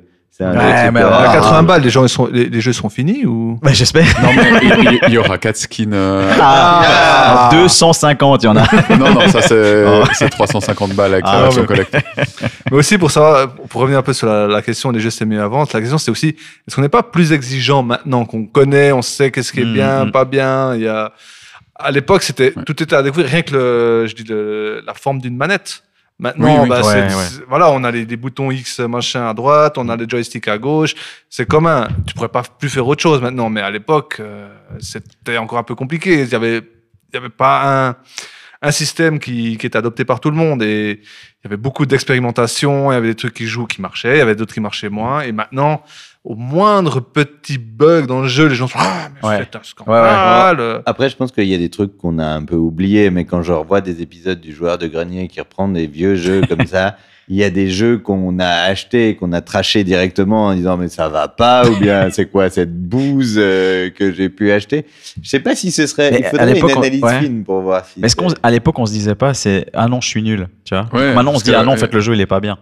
Je, je sais pas. Même C'est vrai que quand je joue à Tortue Ninja, je, me, je sais pas si je disais Par le jeu est trop dur ou est-ce que c'est juste moi qui suis nul parce Ouais. que j'ai jamais passé le niveau du barrage. Bah, ouais, exactement. Ouais, ouais. Ouais, j'aurais tendance à dire qu'on on- qu'il y a quand même moins ce côté le jeu à nul. C'est ah, il est comme ça, j'y arrive pas. Ouais. Moi, je me demande si le phénomène, il n'était pas allié parce que ben, on en parlait tous entre nous. Donc déjà, sur les, les jeux, il y en avait un qui l'achetait. Quand celui qui achetait une grosse bouse, moi, ça m'est arrivé quelquefois de me dire, ah non, ce jeu, il va pas plaire. J'en parlais pas, tu vois. Ah ouais, ouais, ouais. Euh, ou bien vite, tu sais, je disais, ouais, j'ai acheté ça, et puis en fait, c'était très très nul parce que, euh, voilà, j'ai- testé, et puis en fait, non. J'ai l'impression qu'il y avait un, un choix dans la communauté et les jeux dont on se souvient beaucoup et auxquels on a beaucoup joué, c'était des jeux où tous nos potes jouaient. Disait, Ouais. Ah, c'est trop bien, Ouais. tu verras, Oui, bah, toujours fini, comme puis ça, Après, euh, Ah non, moi je- j'avais un pote, son père ramenait des jeux obscurs d'Allemagne, euh, j'ai un Magic Carpet, tout genre de trucs. Oh, Magic Carpet. Oh, trop bien. oublié. ouais, très bien. Ces jeux, c'est- ils étaient injouables, mais qu'est-ce que j'ai passé du temps Mais là-dessus alors, justement, les jeux c'est quoi injouables. Magic Carpet C'est un jeu où tu joues un, un, un- un- un gars sur un tapis volant. Ouais, et c'est incontrôlable, ça Ouais, part ouais. dans tous les sens, tu lances des boules de feu, Ah, tu mais- rien. J'ai des très bons souvenirs. Moi aussi, moi mais oh, aussi. tu le finissais pas. et- Mais non. Mais euh, mince, j'avais un truc hyper intéressant à dire et j'ai perdu. Bonjour. Mais bonjour, qui êtes-vous? Euh, non, Ça va me revenir. Pour- Vas-y, tu, meuble. tu m'interromps. Ouais, ouais, vas-y. Mais c'est marrant ce truc de dire, ben, en fait, il y a plein de jeux qu'on n'arrivait pas à finir. Genre, Ah, c'était impossible en fait. Oui, mais oui. moi, j'ai mis très. Je crois que vraiment, je me souvenais même du premier jeu que j'avais réussi à finir. Et je crois que oui, je crois que c'est Half-Life 2. Premier jeu que j'ai fini, Ah, c'était ouais. Half-Life 2. Et toi, c'est c'est pas un jeu hyper vieux, mais sinon Ouais, avant. bah, Half-Life 2, il était vachement dur quand même, moi j'ai trouvé. Ouais, il y avait des. Ah ouais Je suis pas sûr d'avoir fini. euh. Ah, si, si, si, parce qu'il finit en eau de boudin. euh, Enfin, Ah dans le sens, il n'y a pas de fin. C'est une fin ouverte. C'est pour ça qu'on attend toujours Je me Half-Life rappelle 3. même plus de la fin, mais. Alors, à la fin, Alix se fait enlever. euh, et puis, euh, ça alert. Ouais, ouais, ouais. Ouais, mais après, il y a fait 20 après, ans. après, il y a eu épisode euh, 1, épisode 2. Ouais, mais même. Puis se sont arrêtés. Ouais. Et puis, euh, bah, depuis, on attend Half-Life 3. Voilà, Si vous entendez, Valve. exactement. J'ai retrouvé ce que je voulais dire, oui. Allez-y. On parlait de Mouse Killer et Shogun avant. Combien de fois, à l'époque, on allait acheter un jeu sur PC, on rentrait à la maison, on n'était pas sûr qu'il allait fonctionner. Ah ouais. Ah oui, et puis que ton ordi était suffisamment puissant. Exactement. Ah ouais, ouais, Puis nombre de... même- ah, ça m'arrivait plein de fois. même s'il t'avait toute la config qui était recommandée, Ouais. ça marchait pas. ouais, ouais. Tu sais pas pourquoi. Note, euh, ouais, je me rappelle, j'avais joué, j'avais acheté Tomb Raider 1 Ouais. Et quand je finissais le premier monde, bouf, Voilà. le, jeu s'arrêtait. Exactement. Et je- j'ai jamais pu finir Tomb Raider 1. Voilà. C'était Ouais, super. ouais. J'ai adoré ma vie. Je me souviens de Skyrim, la première fois où j'y ai joué, t'a- t'arrivais à la mer, puis tout d'un coup, toute la mer, elle prenait le, le bas de l'écran, puis elle te suivait partout. Tu regardais la mer partout. Parce que La, la carte mère te suivait. euh, Tu, tu veux qu'on en parle je vais m'allonger sur le divan. non, mais ouais, c'est vrai, je me souviens de ça. Et sur la, la série des, des Kotor, euh, Mhm. que je trouvais hyper bien, Mhm. je sais que l'angoisse, c'était est-ce que mon PC va suivre? Ouais, ouais. Et sur certains, ça allait pas. Puis sur un, je sais que j'ai upgradé mon PC juste avant Ouais, pour, être sûr de pouvoir jouer. Et puis finalement, le gros avantage, c'est qu'à l'époque, on n'allait ni se plaindre sur Twitter, ni sur Reddit, C'est ça. ni nulle part. On gueulait un coup, puis on allait acheter un autre jeu. Quoi. Ouais. Euh, Non, t'allais pas acheter un bah autre non, jeu. parce que t'avais plus d'argent. pas Oui, d'avant. c'est vrai. c'est vrai. Mais euh, tu tu faisais les poches de quelqu'un dans le cybercafé. Non, marche C'est pour ça que Shogun a fermé. Bon, vu, vu le, le temps avancé euh, auquel nous sommes, je propose qu'on on close gentiment, si ça vous va. Je, je vais juste vous demander, du coup, euh, l'un après l'autre, en commençant par Founet, est-ce est-ce que c'était mieux avant alors? Non, c'était différent. Mais vraiment, euh, je pense pas que c'était mieux.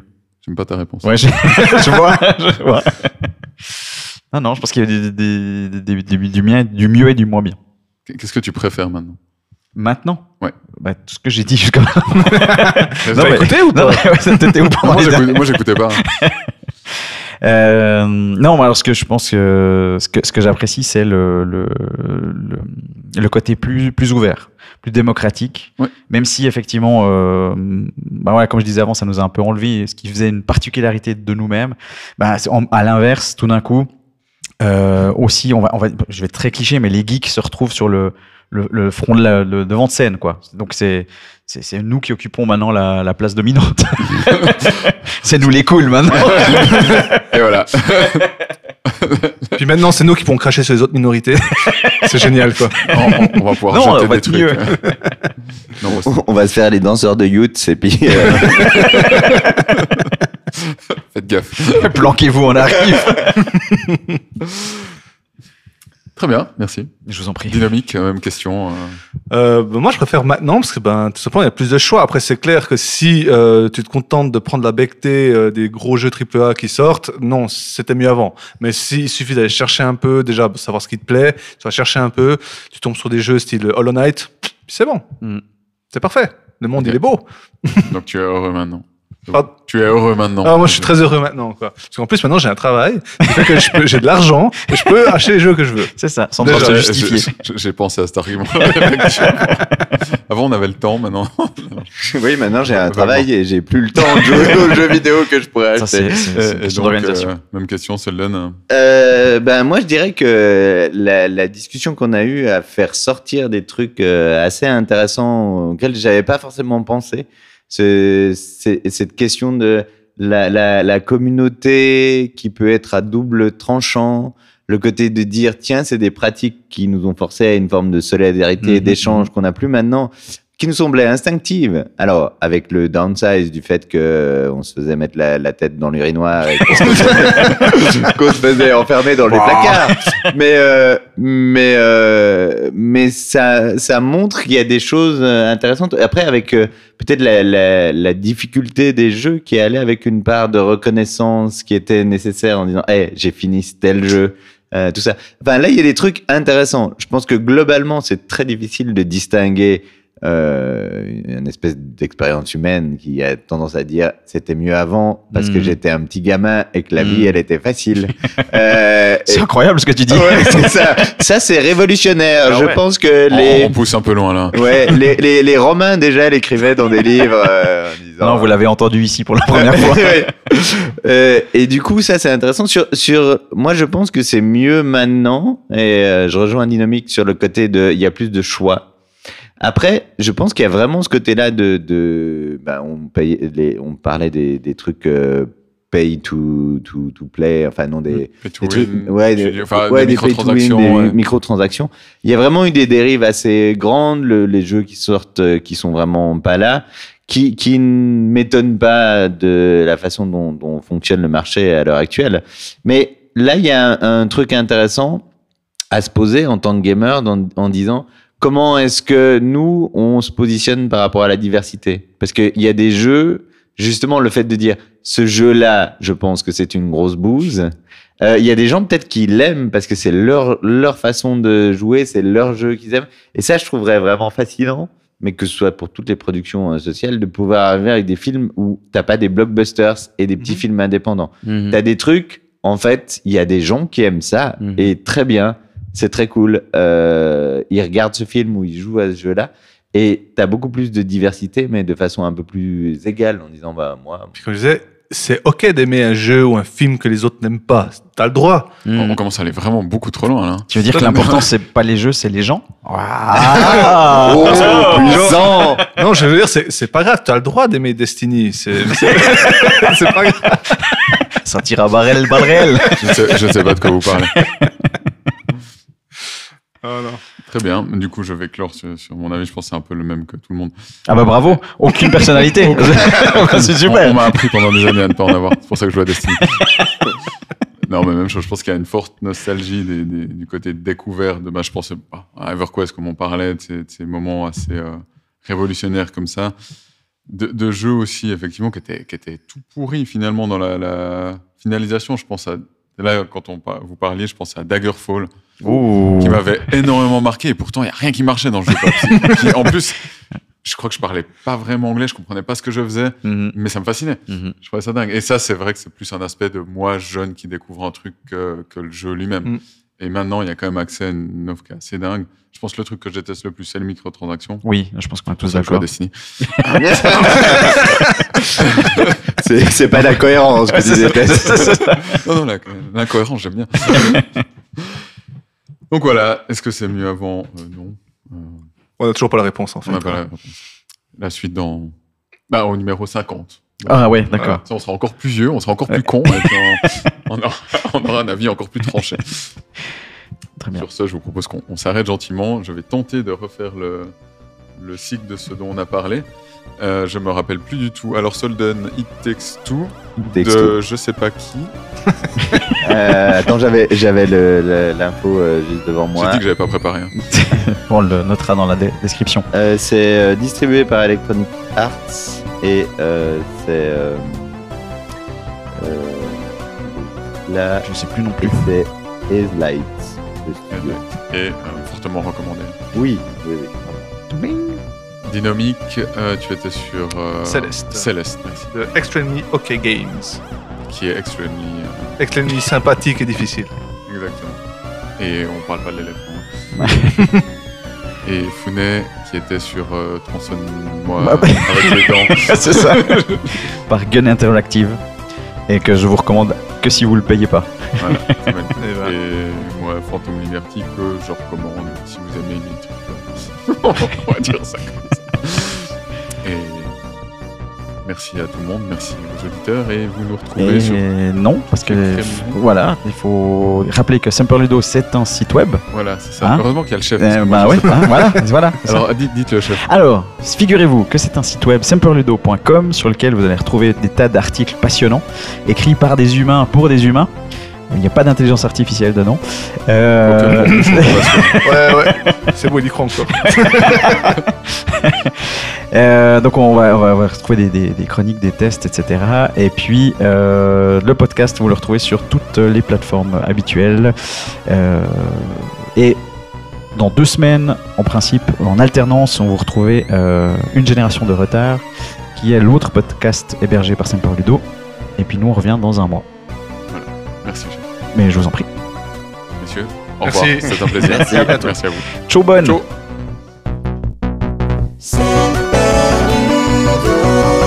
Incredible